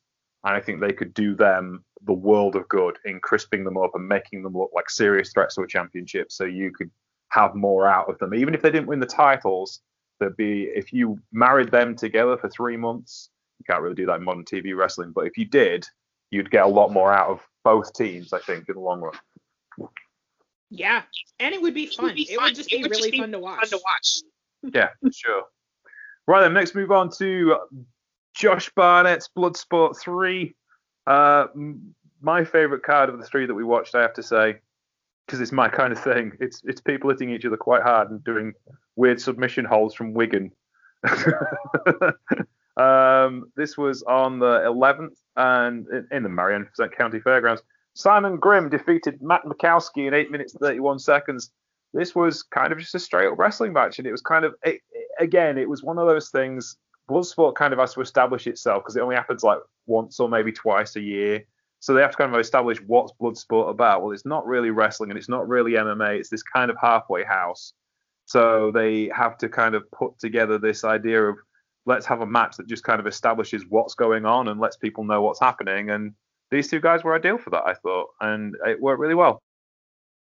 Yeah, I agree.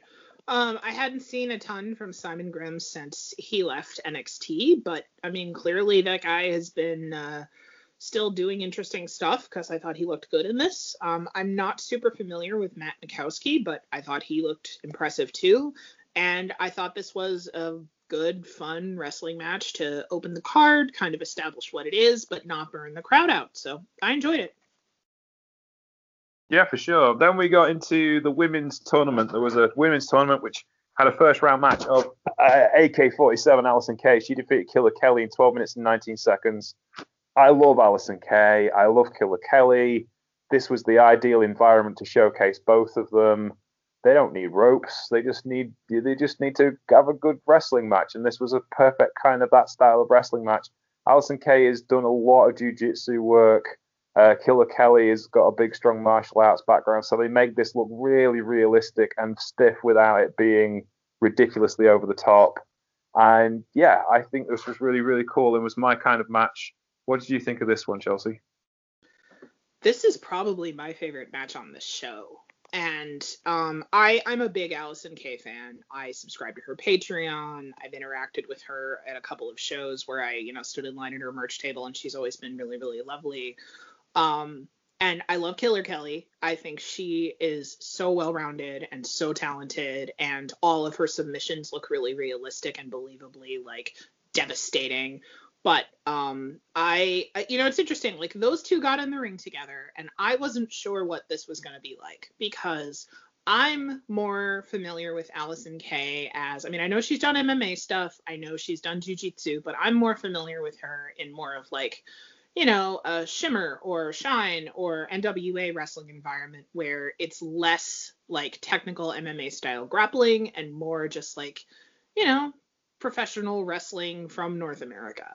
And I know Killer Kelly has done um, MMA stuff. I know she has that in her background, but I was not sure how they were going to mesh together. And for the first two or three minutes, you could tell that they were kind of feeling each other out. I feel like there was some hesitation and then once they got on the mat together, it just clicked and it was fire. And they both, I mean, they both said so after the fact that they had a really good time wrestling each other. Kelly, uh, Ke- Kelly, excuse me, Kelly said on Twitter, she was like, uh, Allysin Kay is amazing. Let's do that again. And I was like, yes, please. Um, I really, really, really enjoyed watching them do submissions with each other. And um, I I know that probably uh, I would have enjoyed it more if they had been like closer to the finals instead of being the opening round because they both um, like you know they both had to make sure they had some gas in the tank for the audience because Allysin Kay was going to have to have matches later on. And um, I just I still really I enjoyed the two of them together so much and I thought they had great chemistry. And I want somebody to book a card and put them in the main event for a match like this because I think it would be explosive talk to Josh Barnett. We, ne- we, yeah. ne- nearly got Disco Inferno versus Nick Gage. Why? Why would would You do that. You do that. Nick Gage was talking to Disco Inferno and he Disco offended Nick Gage. And Nick Gage suggested, You come down to Bloodsport and I'll have a match with you and it'll be fun. And so we tweeted when I said nobody tell Disco what Bloodsport's about because clearly he had no idea what Bloodsport was about. So uh, then we all, me and a couple of other people, sent a message to put uh, Josh Barnett in the tweet in the tweet and he said, "Yeah, I'd book that." That's a very charitable, way to murder, to someone. murder someone. Yeah. You know, make You sure know, they get paid first. First. yes, that was that was the idea. So I was like, yeah, I thought that'd be really cool. So maybe if you ask Josh Barnett nicely, he'll book him again. They did actually. I was going to say, um, well, no, it's, I, ignore me. That was something completely different. But yeah, I think I think these two just match really, really well together. They're kind of like Killer Kelly's kind of like the European version of Allysin Kay in that sense. Mm. Mm. You know, in the sense of being a legit kind of fighter and uh, a classy, stylish professional wrestler. So you can you can kind of slot her in anyway. She had a big feud with Charlie Morgan in Pro Wrestling Eve, and she was ideal for that situation. Did have time in WWE with NXT UK, but like so many people, didn't last. in fact, she got permission to leave NXT UK to do Bloodsport to do this Bloodsport card back in April before she was let go. So, yeah. Um, you know what? It's fine. It's fine. Nobody watches, Nobody that, watches show, that show anyway. anyway. it was uh, it's um we should have pointed out actually this this collective show should have gone on at WrestleMania weekend, but obviously as WrestleMania weekend wasn't really WrestleMania weekend, and as it played to an audience of two, um, as it it just this didn't happen, and this was the reason why it happened here in Indianapolis at this particular period of time. Um, the next matchup was Lindsay Snow. She defeated Leyla Hirsch in four minutes and 28 seconds. This was really good for the four minutes and 28 seconds. It could have gone for a bit, been, a bit, been a bit longer, but again, suffered from the fact that they tried to put 27 matches into three hours. Um, I like Leyla Hirsch a lot. Legit Leyla Hirsch. She did a tour of, uh, I think it was Sendai Girls or Stardom.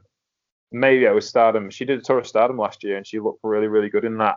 Um, she doesn't really match the Stardom aesthetic because she's like an amateur style wrestler with a lot of Yeah. submission. Yeah. So it's like she kind of like she would have probably done better in Sendai Girls or Marvelous or any other promotion aside from Stardom. But you know, Rossy is as Rossy does. Um, and Lindsay Snow is just breathtakingly good. She has just got this style and this. She's got the look when she's got all over body tattoos and dreadlocks and this just stoic expression of pain about her. She looks ideally made for this environment, and it fit. Just it, this match just fit this environment perfectly, better than any of the men's matches. Really, it was the kind of thing you kind of paid to come see, if that makes sense. What's your thoughts Yeah. on this?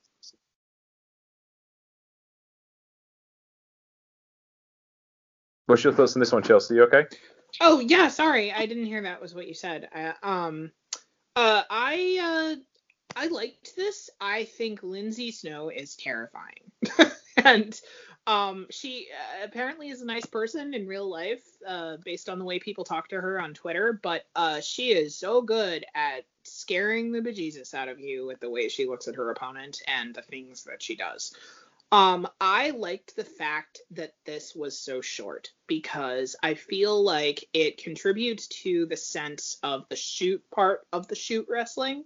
Like, I think that uh, a lot of attempts in professional wrestling that are supposed to be sort of like influenced by MMA style um, suffer from the fact that they're too long to be believable that you know someone lasted long enough after going through all these terrible things that are supposed to be really painful.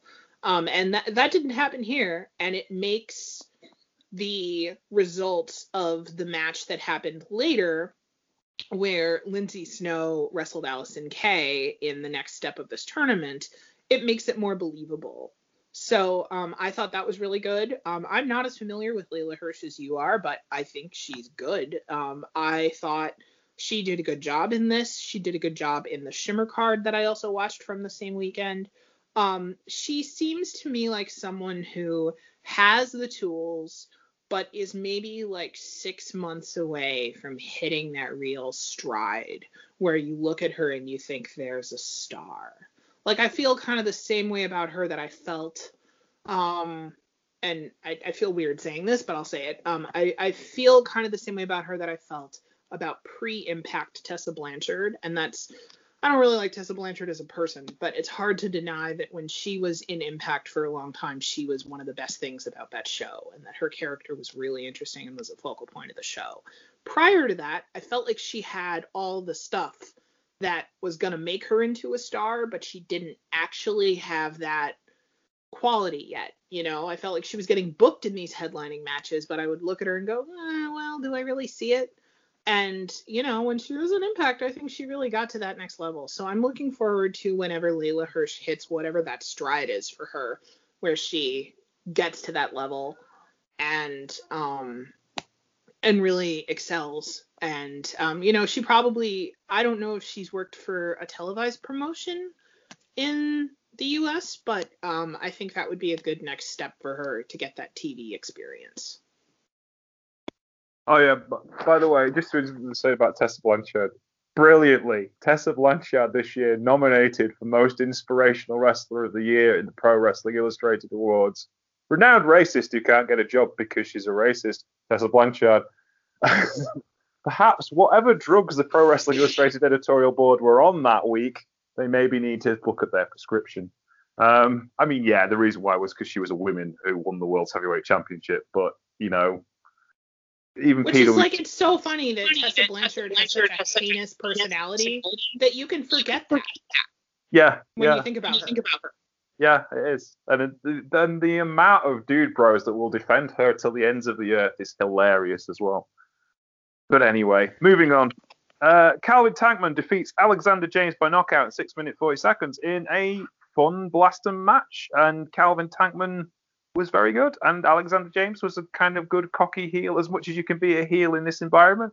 I thought this worked really well for this little short match. I thought it was good. Chelsea, your thoughts? I thought this was fine, but I was expecting more from those two guys because of how I felt about Tankman when I saw him in the For the Culture card, and because I've seen Alexander James in person a couple of times and he's really, really good. Um, I think it was probably time constraints as much as anything else. But I just, I don't know. I can't really put my finger on it, but something about this missed the mark for me. I didn't think it was bad, but I think both those guys are really good, and I think they could have a really, really good banger of a match. And maybe it was just that they weren't supposed to. I'm not sure. I don't want to be mean to, or not mean. I don't want to be unfair to either of them. But I just, I don't know. Something about this didn't click for me. That's understandable. I mean, there is the you know, there is the point they can't all be perfect. there has to be Yeah. and and it's like watching the G1. I don't talked more about the G1 this week, but it's basically I've just figured out I've watched something like no or 16 hours of wrestling this week. That's a lot. um, and Yep. it's it's noticeable in the G1.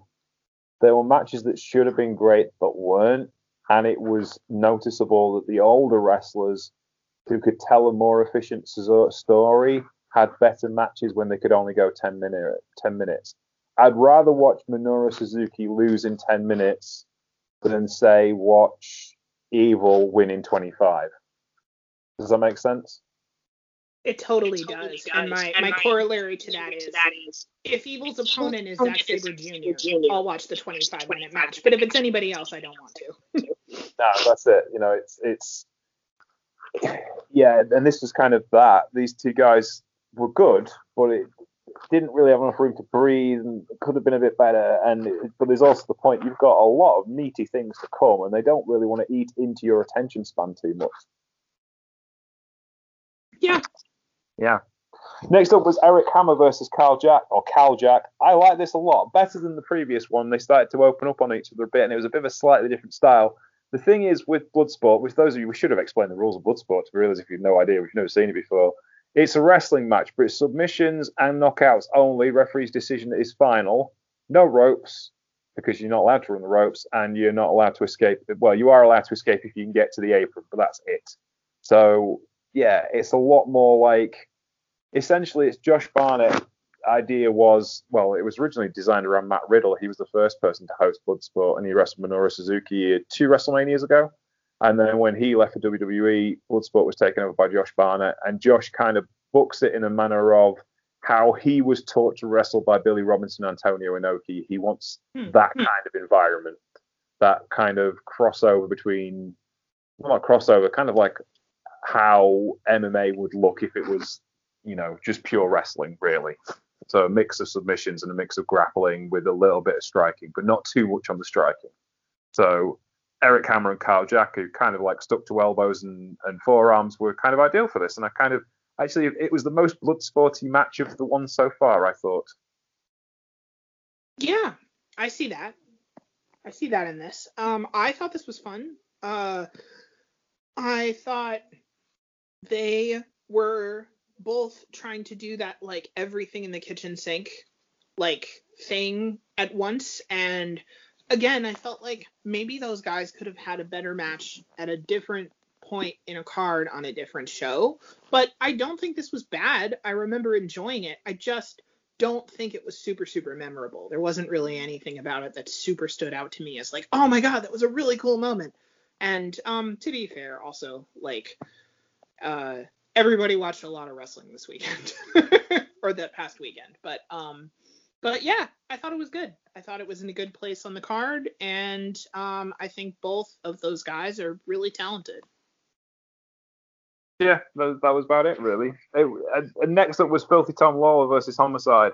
Uh, 5.83 match from the Cagematch users based on five votes, which I don't think is fair because I thought this was way better than that. Um, I think that it was.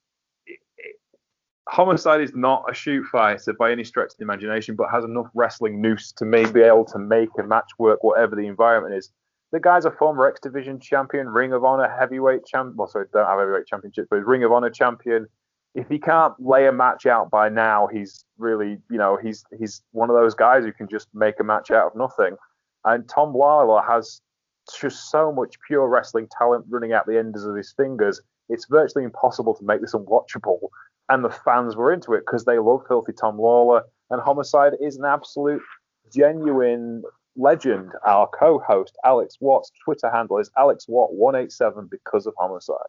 So this worked really well for me. I thought this was a lot of fun and kind of showed you what Homicide could do when he's all the things he's famous for are taken away from him. He can still have a very good match. What's your thoughts, Chelsea?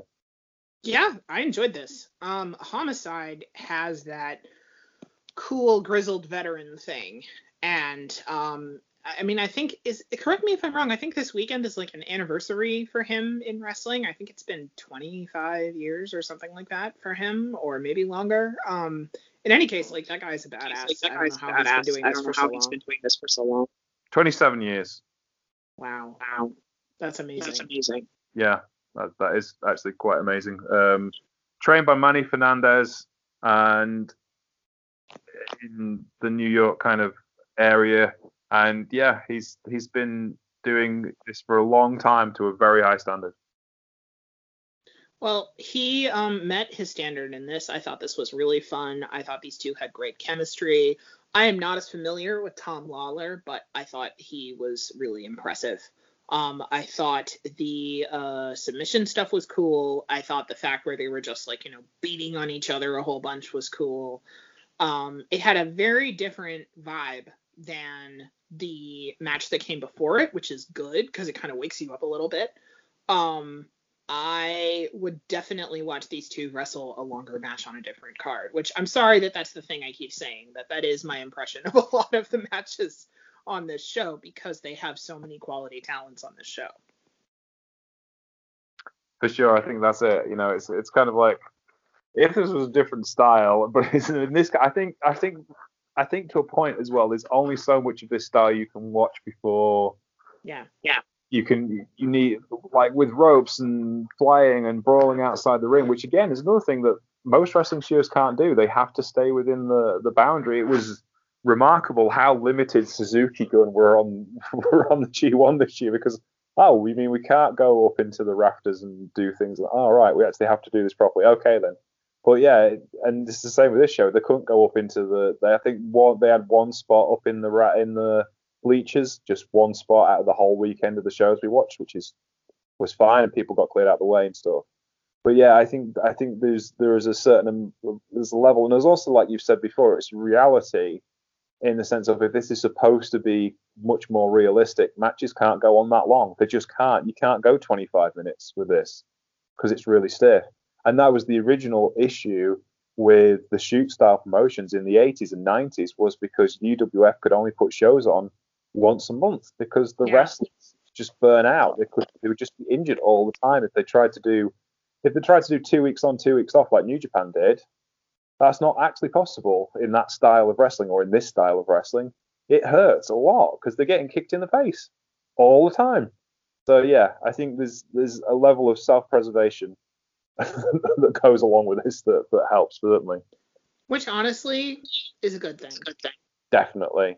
In fact, to be honest with you, I think the next one, Davey Boy Smith Jr. and Josh Alexander, five minutes was probably the least stiff. The two guys were probably arguably of the stiffest background because they're both Stampede, Stu Hart, dungeon trained Canadian wrestlers who both have shoot experience and amateur experience. They looked after each other really well, and it didn't seem like it really hurt that much in comparison to some of the other things I saw on this card. It was really yep. smooth. It was really nice. It was really cool. Um, Davey Boy Smith, by the way, the only person who follows me on Twitter that appeared on any of these cards. Just thought point that out. what do you think of this one, Chelsea? I thought this was fine. Um, I uh, I'm a broken record, but a longer match, different card. I think I would prefer. Um, but I agree with your analysis that um, it was probably the smart thing for them to do to take care of themselves and not go too too too hard, considering the context. Um, I think both of these guys are really good wrestlers, and um, they have they have chemistry, and I just wish I had seen a little bit more of it I wish we had seen just a little bit more elaborate stuff from them because it could have played out really well. But I also feel like I get why they didn't do that. And in some instances, to be perfectly honest, I actually sort of appreciate it because the final of the women's tournament was the match after this. And I feel like women who are booked second to last on the card so frequently get booked like the cool down match that you're not supposed to care about. And I think instead, these two guys gave us the cool down match before the women's match. And that, I don't know if they did that on purpose. Maybe that wasn't their intention, or maybe that was what they were told to do. It's hard to tell. Um, but uh, that was probably the right thing to do. Um, but I just, I don't know. There was something kind of missing in this for me that uh, I didn't connect to it as much as I wanted to. I think it must have been an interesting booking meeting because Josh Alexander's contracted to Impact Wrestling and Davey Boy Smith Jr. is contracted to MLW Wrestling. And so, you know, there's a bit of a hierarchy thing going on there. And so it was interesting to see the MLW guy going over an Impact guy. So that, that was just like a bit of wrestling politics. But I don't think this really matters. It's just kind of a separate thing. It's not the same kind of style of thing, is it? It's not like they could both quite easily go, well, well, in an MLW ring, this would happen. Well, in an Impact Wrestling ring, this would happen. You can still sell the story. So I think it worked well. Yeah. Then we went to the semi the sorry, the well, semi-final match, but it was the final of the women's tournament, and Lindsay Snow defeated Allysin Kay in a rematch from Bloodsport 2, where Allysin Kay defeated Lindsay Snow. Um, and like you said earlier, this was a nice story to tell because obviously Allysin Kay had to go a lot longer with Killer Kelly then Lindsay Snow had to go with uh, Leyla Hirsch. So she had pressure and she came in. She was blowing quite hard at this match. She won it in five minutes and 26 seconds through tap out, which was really interesting to watch. And these two, I just love watching these two wrestle each other. I'd wrestle them, I'd watch them wrestle in a straight pro style match as well. I think they've got a lot of chemistry and they work. It just clicked. It was a match I wanted to see. Yeah, I I really enjoyed this. Um, also, props to Allysin Kay, and I said this to her on Twitter, and I know she saw it because she she replied. Um, props to Allysin Kay for doing the thing where she has multiple sets of gear for multiple matches in a tournament on the same show. That's a total power move. It definitely made everybody pay attention. I also think that blue gear set is like really fantastic. Um, I really enjoyed this. I think they have great chemistry. I totally agree with you. I would watch them wrestle just like a straight North American style, all over the map plain wrestling match. I don't really know what to call it, but you know what I mean. Um, I think the story of the submissions of how Kay was more worn out than Snow worked really well. I thought that um it I know that based on the match we saw earlier on this card that Allysin has more uh, technical skill than I think we really got to see in this match. I think they were trying intentionally to come across as though Allysin was maybe a tiny bit out of her depth because they're trying to make Lindsay Snow look like a real badass monster, which Lindsay Snow doesn't really need any help in that department, but um that's good that's good pro wrestling storytelling, you know? And it means that if they ever have a rematch um, someday, the stakes for that rematch will be higher. So um, I thought that was good storytelling. Uh, I enjoyed this, and I want to see them have more matches in the future. I would like to see them have like a big main event on the future card sometime. The last rubber match, isn't it? So Allysin Kay has one win, Lindsay Snow has one win. So if you were like going to create a women's championship for Bloodsport, that's not kind of what Bloodsport's about, but you could essentially have your king of the hill could be the winner of that match. That yeah. makes good sense. Yeah. Then we get to the main event of the evening. Jon Moxley, your AEW World and IWGP United States Heavyweight Champion, defeats Dirty Daddy Chris Dickinson in 40 minutes and 42 seconds of an exceptional professional wrestling match, whatever style you like. This worked really, really well. Um, the Moxley, I the the most interesting thing in wrestling for me this year was Moxley versus Suzuki. I'm not a massive Moxley fan, but I was just intrigued as to what would happen with Suzuki and it was great. And this kind of reminded me a lot of that because Suzuki doesn't really run the ropes too much, and he's kind of a mat based guy and a brawling guy. And Dickinson's kind of in that same mold as Minoru Suzuki. And yeah, I, this is my kind of thing. It was very tough, great kind of submission style wrestling match, and a great story being told by two guys who can really, really go. Chris Dickinson is probably one of the premier wrestlers on the US indie circuit right now and I'm so kind of surprised he hasn't got picked up by somebody yet, and he probably should do whilst he's this hot and he's been this good for a while, and I don't understand why he doesn't get anywhere other than well, the big he's a big draw on the indie circuit, and that's that's sometimes. Did he have a WWE tryout? Tryout? I think he did do. I'm not sure how he got on with it, but he's got the look, he's got the size, he's got the ability, he can do it all ways, and this was kind of like he was the perfect guy to face Moxley you know, he was uh, Dickinson was supposed to wrestle Minoru Suzuki and Shingo Takagi earlier in the year, but that all got cancelled, as they've mentioned on commentary. And I'd love to watch Chris Dickinson versus Minoru Suzuki. That would be amazing. And against mm-hmm. Shingo Takagi. Um, but yeah, this this was this reminded me of that moment. This the, the of the Suzuki Moxley feud. I think Moxley's faced a few guys this year who've been perfect for him, and I don't think there's anyone more perfect than Chris Dickinson.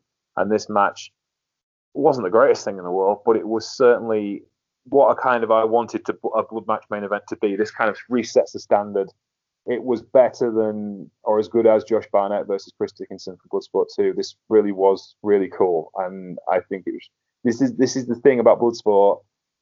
It's never going to be like this great storytelling Kings Road classic like you'd see in the 90s because it's just not that style.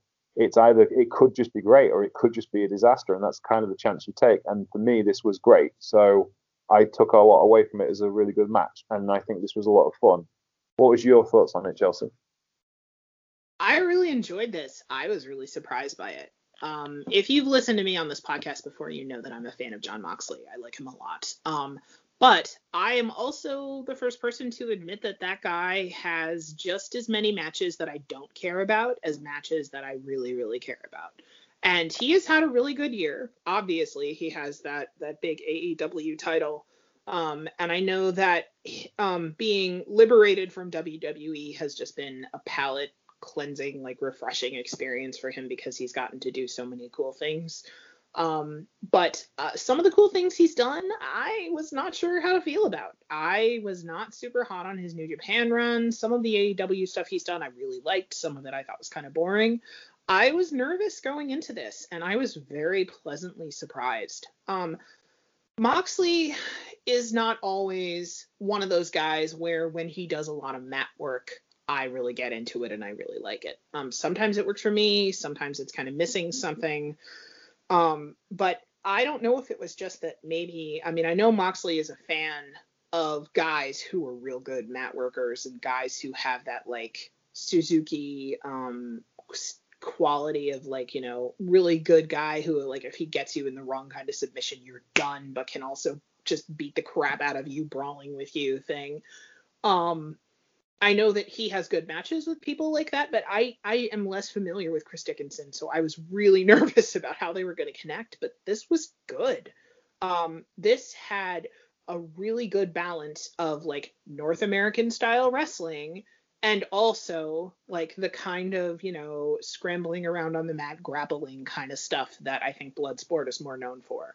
Um, there were a couple of false finishes in here where I really wasn't sure who was going to go over like when uh Dickinson did that suplex, the German, where he just like threw Moxley like I mean, in my memory, it looks like six feet. I'm sure it wasn't actually like that, but Moxley really sold the bump there.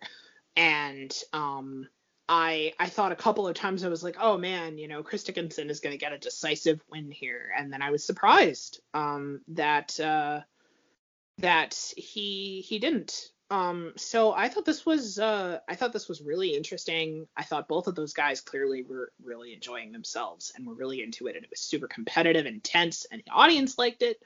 Um, I would like to see those guys wrestle for a title. Was kind of my feel. I was like, hmm, maybe Chris Dickinson should come to AEW and have a match with Moxley for the AEW belt. That would be really fun, even if he lost.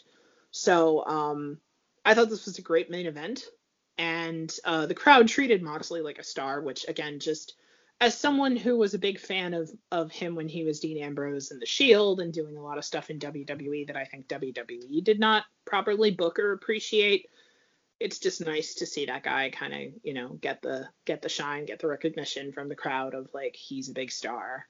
Um, and it's nice when that thing he has of like he carries himself like a star and like he has utmost confidence no matter what the situation. It's nice to see that in a situation where it really works to his advantage. Um so i really enjoyed this. I thought it was a good way to end the show. And uh it was refreshing and different so um, I I hope he comes back for another Bloodsport card, or they send Chris Dickinson to have a match with him in AEW. I think both of those things would be fun. Cody, are you listening? You, you seem to book people on a whim, uh, which is no bad thing.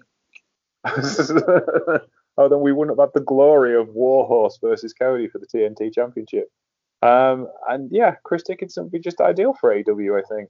And yeah, I think it's so I watched back. I watched that Suzuki angle back, and I forgot how great wrestling was with the crowd. And I watched watched that Wrestle Kingdom when he just beaten Juice for the championship, and Minoru Suzuki's music hits. And it seems like such a long time since we heard that noise of a crowd, and. I hope yeah. we get back to it soon. And this was this was a these three shows are a great example of what you do, what you can do when you have to have a socially distanced crowd and the New Japan crowds have been awesome. They've been making so much noise without actually trying to scream, and they're so polite. and you know, don't scream at people and, and don't sing along. And yeah, it's it, it's been difficult for wrestling, but I think with things, I doubt we're going to get back to normal for quite some time. But until we can, I would rather have wrestling like this than no wrestling at all. If that makes sense. I well, are we going to talk about the COVID stuff? Because we've been going for like two hours. We but... should do a little bit about it, I suppose. I mean, I, yeah, there was a couple of. You, you say what you want to say. Let's go that way. Okay. Um. So I don't think there should be any wrestling at all right now. And obviously, I'm sort of a hypocrite because I watched this anyway. yeah. And I've watched other wrestling shows. You know, I'm not going to deny that but um, I think it's too big a risk unless you have the resources to make sure that your talent gets tested on a regular basis and you're paying them to quarantine so that they can take time off from their regular jobs if they have regular jobs, which everybody on this card probably does. Um, and uh, I think I think it's just too big a risk. I don't think anybody should be doing it. I think it's a health hazard for the public in general. And I realize that because of capitalism and because we have no social safety net that protects people during times like these, and because we have President YouTube comment running the government right now um, in the US, uh, things are not set up for people to be able to avoid opportunities that will get them paid, especially if you're someone who has like you know, part time work mostly on the side of your wrestling that you do, which was making you a lot of money. And then something like this pandemic happens that nobody really saw coming in time to prepare adequately. Um, I get that a lot of people who took the jobs on this card probably did it because they needed the money. And I think that it's pretty clear at this point that GCW did not do enough to prepare um, because they sort of admitted afterwards that they didn't make sure everybody had a negative COVID test. And um, I have heard, although I don't know if this is true, that they weren't doing temperature checks on the audience. Um, I think that there were shows where it looked like there were too many people in the building. They were not far enough away from each other. And I also don't know how you can avoid there being um, people who are not properly socially distanced if they're sitting in rows, like one in front of the other. I just, I don't know. I don't think anybody should be running wrestling shows right now at all.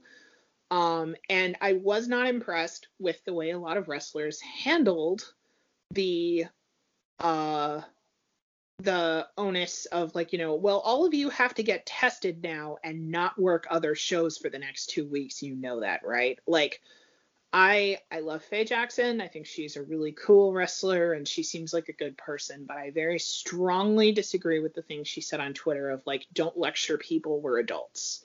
Because this isn't one of those situations where you can only think about your individual interests. That's what makes this pandemic so screwed up is that whenever you only think about yourself, you are taking other people's lives into your hands. And um I'm a hypocrite because I watched this card I had an uncomfortable feeling in my stomach on some level the entire time I was watching it. I'm I'm not perfect. I was looking forward to having something to look forward to in this time where everything that we're excited about and every trip anybody was going to take is canceled, but I also look at something like this and I'm like, did I hallucinate a pandemic where I've had to confine myself to like my house and my office when wrestlers were wrestling without wearing masks? I don't necessarily think that was a great idea. I don't think that having the shows at all was a great idea. I did watch them. I, you know, I'm sure we're going to get people who listen to this who call me a hypocrite in the comments, and that's fine. I'm, I'm, I'm admitting it. But uh, I am nervous for all the people that got sick. Um, I know there were at least three or four people that I've seen on Twitter who said they got sick. I mean, Tony Deppen said that he got sick and like his wife is pregnant and I'm you know like as a fan of his and also just like as a person I'm scared because that guy has you know like a situation where him being sick could very very easily get everybody in his house sick and what happens if that happens like that's always what you're dealing with when you put this many people in a building right now because we have no vaccine and we don't have ad- access to adequate safety precautions. And just in case anybody listening to this needs to hear it, because I know not everybody who listens to the True Penny Show lives in North America, the North American healthcare system is not set up to make it easy to get a COVID test, afford to get a COVID test, get a rapid test. Um, a lot of people have had to settle for antibody tests, which is a different window of time, I think, where it can tell you whether or not you've had COVID. Like it can detect the antibodies, but not within a certain window, is my understanding. I could be wrong about that. I'm not a doctor. Check the CDC website and make sure that I'm, you know, right about that before you make a decision about getting tested or not. But uh, TLDR was not impressed with the people who work for GCW who were like, oh, well, all the wrestlers can just go get tested before and after the show. Like, that's not enough. People should have had to sign contracts that say they were quarantining before and for two weeks after, and they shouldn't have been taking bookings for two weeks after. And I know some people canceled their bookings, some people did not. I think that's insane. Um, yeah, there's nothing good about this. All of it sucks. and I feel awful saying that because we just talked about three really wonderful cards that were really great shows with really great people on them, and the crowds were happy and excited and uplifted. And I feel like a trash person for criticizing three awesome shows that I just watched. Um, but I I wish people were staying home and wearing masks all the time, especially when you're going to be in close contact with another person, and getting tested before they have to have a situation like this. And if you can't afford to get tested, you shouldn't be doing something like this in the first place. And even then, just because you get a negative test, that's not 100% proof that you're not going to get it because somebody in the audience might have had it and passed it on to one of the wrestlers. I mean, like, it's just it's a it's a conundrum. There's no way around all of this being life threatening, and I just I hope everybody is healthy and safe. You know, it, that's those are my rambly thoughts. No, that's understandable because if you look at, I mean, New Japan's obviously a much bigger deal financially speaking, and they were much safer than this show because there was just for a start there was half the number of matches on each show and it's a bubble of wrestlers like Ring of Honor have been doing a bubble of wrestlers to do the shows. It was all the same guys who were riding the same buses, were staying in the same hotels, and all the guys who came into the country must have self-isolated for 14 days before they wrestled. So Jay White and Will Ospreay and Jeff Cobb had 14 days in the hospital before they started the tour. 14 days in the hospital, 14 days in a hotel and, before. And Japan is not North America. Yeah, they've got well past the peak of their spread. They're not looking like they're having a second wave. Everyone in the building is wearing a mask. Everyone is sat two spaces apart from everybody. Chris Charlton was commentating from the basement on the final day of the G1. He wasn't anywhere near yep. the ring. Three people allowed near the ring: Milano, uh, Liger, and the color guy, uh, play-by-play guy whose name escapes me. But there was only three people allowed near the ring. Everything was minimized that's the reason why we haven't seen Miho Abe or Peter because it's another risk to have another person on the tour they don't necessarily need. So yeah, it's it's a lot easier in Japan because a the culture's there to protect it because most people wear face masks if they've got a cold anyway. It's and not, Japan.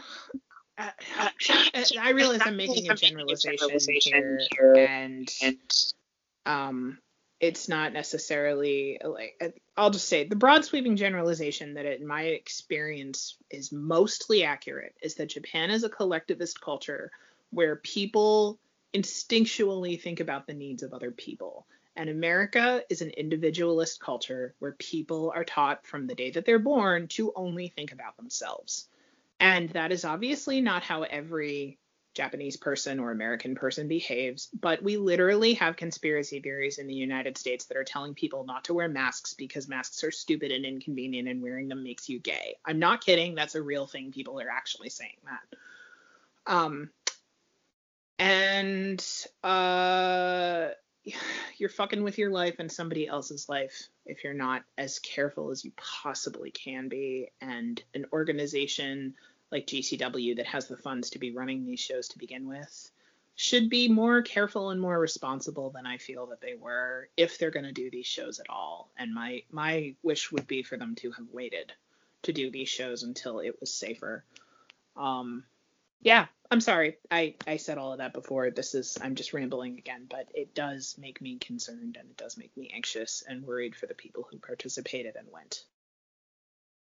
Yeah, no, that's perfectly understandable. And you're right. I mean, I, I do did like these shows, and uh, to echo what you said, I hope everyone was safe, and obviously the, the people that did get did contract it will be safe in the future, and that everyone gets out of this in as good a shape as they can be. And I do understand the issues of having to make a living as well, but I don't want anyone to be irresponsible it's it's a I, it's interesting what you say about like the, the, collectivism of Japan and the individualism of America. In Britain, we're kind of like halfway between the two.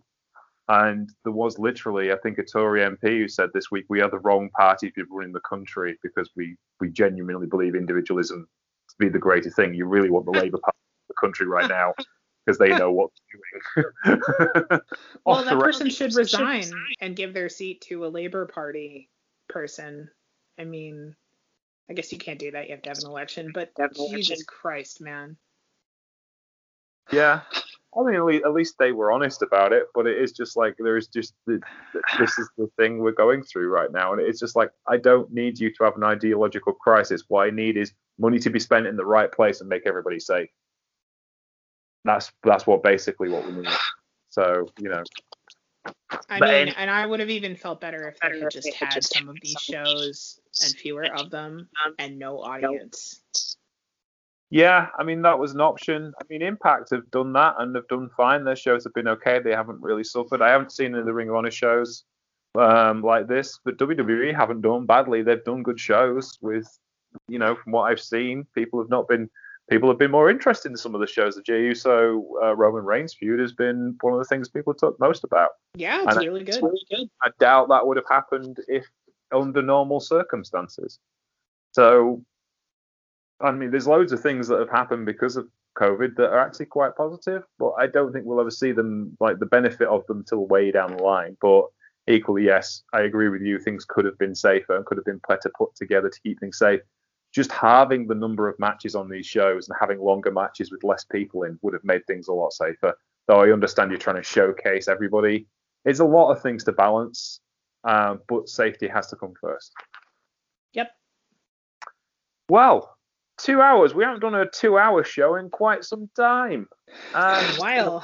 Yeah. So thank you very much, my guest today, Miss Chelsea Spollen. Thank you very much. Thanks for having me. It was fun. It was fun. It's been a lot of fun. I haven't laughed this much in a long time. yes. Thank yeah, you very much. Just kind of like, that, like that now. It is. Thank you very much for listening to the True Penny Show today. My name is James True Penny. You can find me at Sheriff Lone Star on Twitter. Where can we find you, Chelsea? Uh, panels and pros on Twitter. On Twitter. There you go. You can find the show True Penny Show on Twitter. You can find us on Facebook, The True Penny Show, and Patreon, The True Penny Show, where you can keep us free forever for everyone. Take care.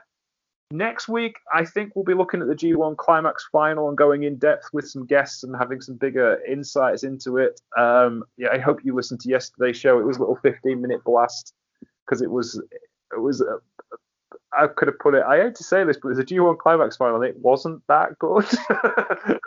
it was all right, but womp yeah, womp. Yeah, it was just like, uh, oh, there was some brilliant minutes. There was the closest near fall in pro wrestling history. Someone actually measured it as 2.98 seconds. Hmm. That was a gif of that, which was really really cool. But that that's that was slightly concerning that that was the key moment of the entire match. But anywho, so we'll have a look at that next week. But thank you very much for listening to the wrestling conversations that we've been having over the last few weeks. We have literally doubled listeners in the last month because of uh, obviously doing the G1 Climax and listening to our old shows. And a lot of people are going back to the History of Japan series and are really interested in that and been listening to it. Um, oh, that's so cool. Yeah, but a lot of comments about it actually. And looking at our stats, like more people. Thank you for listening to the new shows because it makes me feel good because we're doing new shows all the time. But if you look at our stats, more people listen to our old shows than they do our new shows. That makes sense. Which is just, you know, it's the way it is. But we're very proud of them. They're, they're some of the coolest things we've done, I think. And um, so, yeah, we appreciate it. Anyway, take care and we'll see you soon. Bye.